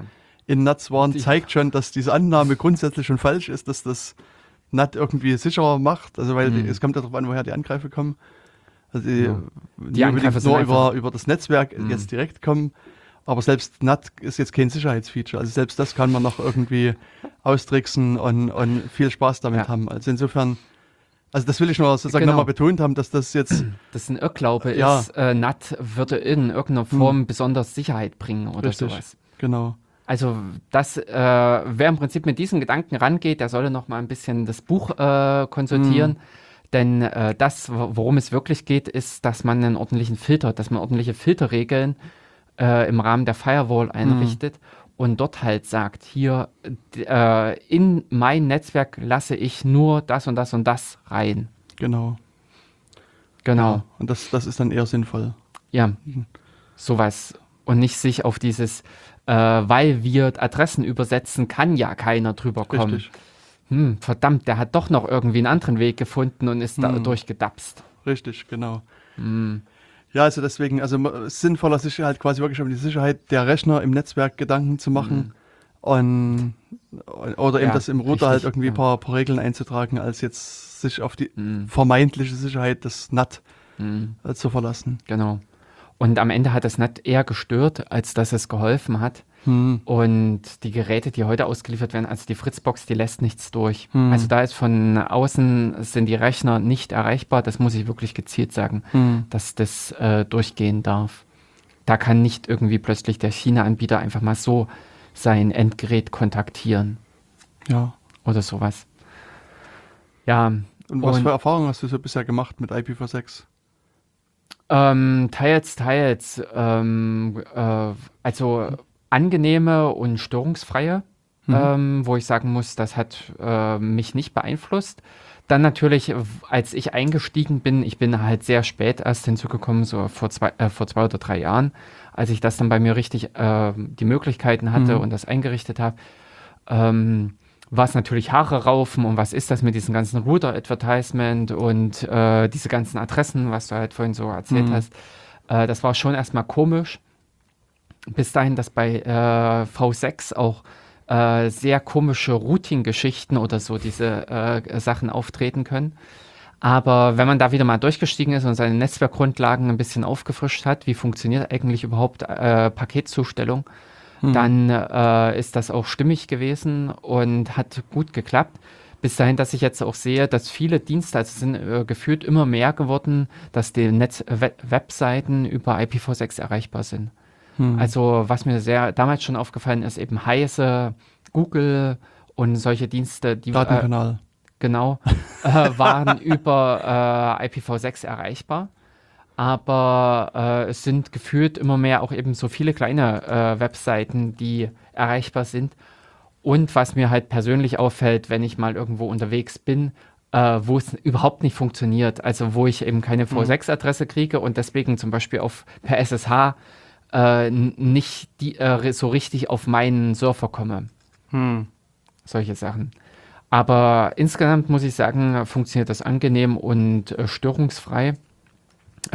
Äh, und das fiel mir auch vorhin schon mal so ein, ähm, weil wir da auch diese Störung hatten. Es war auch mal der Umstand, dass bei äh, Vodafone äh, zu einer Zeit die IPv6 funktionierte, aber V4 nicht. Oh. Ja, äh, es fiel eben dadurch auf, dass eben so gewisse Hosts nicht erreichbar waren und da ist mir dann eben aufgegangen, oh, oh hier hat sich irgendwie die V4-Konfiguration verklemmt. Also mhm. der DHCP oder sowas hat da keine Adresse rausgegeben von Vodafone. Aber über dieses ganze V6-Konfigurationsschema äh, äh, hat das halt mit den V6-Adressen geklappt. Und äh, so konnte man eben darüber halt äh, surfen aber eben auch nur in einem begrenzten Bereich des Internets erreichen, weil eben nicht alle halt über V6 erreichbar sind. Ja. Genau. Ja, ich hatte gerade geguckt, also beim Datenkanal äh, kann man auch äh, sehen, dass, also wir haben eine, also unser Präfix ist 2A03, mhm. Doppelpunkt 4000. Ja. Und ja, wenn man dann guckt, äh, stellt man dann fest, das gehört der Firma Netcap GmbH. Mhm. also dann ist es auch easy natürlich rauszufinden, wie auch bei V4 natürlich, äh, bei welchem Provider wir sind. Also ja. äh, ist halt, also in dem Fall Netcup und Gut, das ist das, also an sich kein Hexenwerk, da brauchen wir nur einen DNS fragen genau, und sowas. Mhm. Ja, also und die haben, also standardmäßig bieten die äh, V6 an. Also, mhm, ist, genau. also weil ich hatte es jetzt bei, hatte jetzt äh, vor kurzem einen anderen Server mhm. äh, eingerichtet und und ich weiß gar nicht, also ich war sozusagen einfach für mich davon ausgegangen, dass V6 funktioniert. Mhm. Und irgendwie, äh, irgendwie ging das alles nicht. Ich habe mich gewundert, was das ist. Und habe aber auch nie, dann gesehen, nee, der hat keine V6-Adresse und, und ging auch alles nicht. Und dann habe ich ein bisschen rumgesucht und dann in der, in der, Dokumentation von dem Provider stand drin, ja, man muss irgendwie enable-v6, also es gibt so einen Befehl mhm. eingeben und dann wird es aktiviert. Und dann habe ich also enable v6 eingeben, Rechner Aha. neu starten und dann war es da. Okay. Hm. Und das, also ich musste hm. noch mal schreiben, warum sie das nicht einfach von vornherein anmachen. Also, hm, naja, es ist halt auch so ein Sicherheitsding. Das ist im Prinzip, wer hm. nicht darauf gefasst ist, dass er IPv6 hat hm. und dementsprechend auch seine sämtlichen Dienste über IPv6 konfiguriert. Naja, aber wir ja, sind im Jahr 2020. Ja, das ist richtig. Also das sind definitiv auch Leute, die sollten besser diesen Surfer kündigen und ja, äh, ja. wieder äh, daheim äh, hm. erstmal proben und üben. Aber ähm, das ist natürlich eben so eine Schwierigkeit. Das war auch so in dieser Übergangszeit, dass Dienste plötzlich über V6 erreichbar waren. Über V4 war die Firewall dicht gemacht, hm. aber über v, äh, V6 konnte man problemlos den Dienst erreichen. Ja. Solche Schwierigkeiten waren das. Aber ähm, in der heutigen Zeit sollte das einfach keinen mehr überraschen und äh, jeder, der eine Firewall konfiguriert, sollte auch mit dran denken, dass es V6 gibt und dass man auch da entsprechend die Konfiguration hinterlegen muss. Aber eben auch, ähm, es ist ein bisschen aufwendiger, äh, aufwendiger geworden im Prinzip von der Verwaltung, von der Organisation her. Aber eben auch schöner. Also das, was wir halt äh, jetzt auch noch nicht angesprochen hatten, äh, was diese Möglichkeit ist auf Surferseite, dass man nicht nur äh, mehrere Adressen äh, zur Verfügung hat, sondern sie in dem Sinne auch für jeden Dienst verwenden kann. Früher ist ja auch diese Geschichte gewesen, da kamen im Web dann diese Virtual Hosts auf Hm. und äh, dementsprechend hatte man äh, das Problem, dass man eine IP-Adresse angesprochen hat, Port 80, gib mir mal slash Index. Und da kam halt irgendwas zurück. Weil äh, da einfach hinter dem Ding mehrere Rechner, also virtuelle äh, Domains lagen, mehrere Webseiten verfügbar waren. Hat man ja auch erläutert im Rahmen von diesem HTTP 3, dass bei HTTP 1 äh, dieser Host hinzugekommen war, dass man da gezielt sagen konnte, mit welchen Rechnern man reden wollte und so weiter. Probleme waren gelöst, die Probleme kamen wieder mit TLS Hm. oder eben SSL damals. Da war es nämlich dann auch so, dass man äh, wissen musste, mit wem soll gesprochen werden. Hm. Okay, dann hat man das mit SNI gelöst, mit diesen Server Name Ah, Identification. danke. das hätte ich jetzt gerade nicht zusammenbekommen. Hm. Und ähm, mit IPv6 kann man aber sauber jedem Dienst jetzt wiederum äh, seine IPv6-Adresse zuordnen und kann damit ordnungsgemäß auch wirklich eine Adresse ansprechen und braucht nicht mehr diese Hm. äh, Sonderverabredungen über eben einen Host-Header oder diesen SNI-Kram, äh, Pre-Handshake, ähm, sondern damit ist klar, wenn es zu dem, wenn es zu der Adresse geht, dann dreht sich um das. Genau. Und das hat jetzt äh, für mich so ein bisschen noch die Erfahrung gewesen, äh, diese Mehraufwand, dass ich in meinem äh, Nginx zum Beispiel für jeden Dienst, für jede Webseite, die ich laufen habe, also bei mir ist es ja dieses N.Joso Mhm. und Joso und dann habe ich noch Ja. äh, diverse andere Domains eingerichtet für Matrix zum Beispiel, äh, dass ich Ä- M.Joso. genau, dass ich denen eine einzelne Adresse gegeben habe, Hm. ähm, über äh, die ich dann natürlich entsprechend verwalten muss im Nginx. Aber Herrgott, also wenn das sich dann einmal eingespielt hat, dann läuft das genauso. Ja. Nein, ich habe jetzt gerade nochmal geguckt, also Mhm. ich hatte gesagt, wir als Bibelfreund, oder unser Verein, der hat äh, quasi in Netze und unser Präfix, der ist äh, 2A0B Doppelpunkt F4C1, leicht zu merken. Okay. genau, also das ist unser V6-Präfix und wenn man da reinschaut, also ähm, also wir haben eine, äh, ich meine, da könnte man auch mal drüber reden, über, über ASs, also über generell über Routing ist eigentlich nochmal ein interessantes Ja, Thema, mhm. das mal auszutauschen. Also äh, wir sind ein autonomes System, Ja, äh, Also AS60729 ist unsere Nummer und das seht ihr auch, wenn ihr da reinguckt in die Präfixe, dass wir bei, der v bei dem V6-Netz, äh, das, das Netz 2A0B Doppelpunkt F4C1 Doppelpunkt 2, äh, dann nochmal, also quasi eins Mhm. ein Stück abgeschnitten haben und das haben wir Digital Courage gegeben und das wird halt von, also von diesem Digital, äh, Verein Digital Courage, den der eine oder andere vielleicht kennt, äh, mit äh, verwaltet und die betreiben darüber wahrscheinlich auch einen Tor-Server. hm, Ja, also so. und das, das da kann man dann halt in dem Fall auch nochmal machen. Und ich denke da, also was ich schon im Vorfeld gesagt habe, also wir haben jetzt so ein bisschen so, ich sag mal, die Einführung, so eine IPv6-Einführung gemacht, so ein paar, paar Grundbegriffe erläutert, aber also ich glaube, es ist noch so viel Interessantes, was man eigentlich noch mit erzählen könnte. Also weil man kann, also äh, jetzt, also auch mit diesem sozusagen, äh, wir verwalten ein Netz und dann kann man sozusagen ja ähm, sozusagen Router hintereinander stellen und, und sozusagen jeder Router nimmt sozusagen sich wieder einen Teil des Netzes mit weg. Also das müsste man das Diese sozusagen technisch. Ja. Genau, das müsste man, das finde ich noch recht interessant. Also Mhm. es gibt ja auch dieses ähm, äh, Stateless Auto Configuration, also Hm. S, L, ganz viel A's und C, keine Ahnung, für Ja. was das alles steht. Also wo auch der Router, also bisher ist es ja auch so, dass der, der Router in, bei IPv4 viel mit, mit Statustabellen, also mit, mit Hm. Stati arbeitet und das ist ja bei, bei V6 auch nicht mehr der Fall. Also da sagt der Router hier, das sind diese Netzeigenschaften, kümmere dich um deine Adresse und lass mich in Ruhe. Also und das war's. Ja, genau. Und, Hm. und sowas. Also ich glaube, es gibt so noch ein paar Sachen, die man noch zu V6 mit erzählen könnte. Hm. Ich weiß nicht, ob die Genau. jetzt zu speziell sind, ob die zu tief gehen, aber ähm, also das, was wir jetzt so gemacht Genau. haben, war so ein bisschen Das- ähm, äh, leichte Einführung, ein paar, paar erste. Genau, treffen wir uns nächste Woche zur Genau. nächsten Sendung und erzählen dann, ähm, denn grundsätzlich eben, äh, was mir halt bei dem IPv6 wieder richtig begegnet ist, ist dieses Routing. Also wie komme Mhm. ich von meinem Ethernet zu dem IP-Router und wie gebe ich dem die Adresse Richtig. weiter? Weil das früher bei V4 war das so ein bisschen stimmiger oder meist Mhm. äh, schlüssig. Bei V6 habe ich jetzt eben schon Konfigurationen gesehen, wo ich auch erst überlegt habe, was ist das für ein Schwachfug? Das funktioniert nicht, aber doch. Es klappt. funktioniert und doch geht Schwachfug. ja, Richtig. genau. Aber deswegen, ich hatte im Vorfeld schon zu mir gesagt, ich vermute, die zwei Stunden werden äh, nicht ganz reichen. Und Mhm. Genau. also ich denke, vielleicht können wir uns nochmal zusammenschließen und überlegen mal, was wir noch zu V6 erzählen können. Genau, dann machen wir eine IPv6 Quadratsendung. Richtig, genau.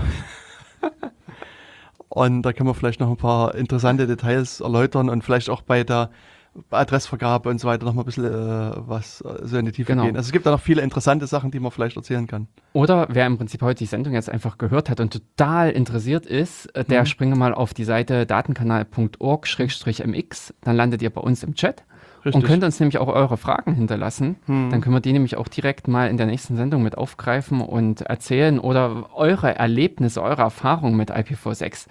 Vielleicht sagt ihr, hey, das ist das hypercoolste und tippste, wir haben damit das und das äh, jetzt endlich umsetzen können.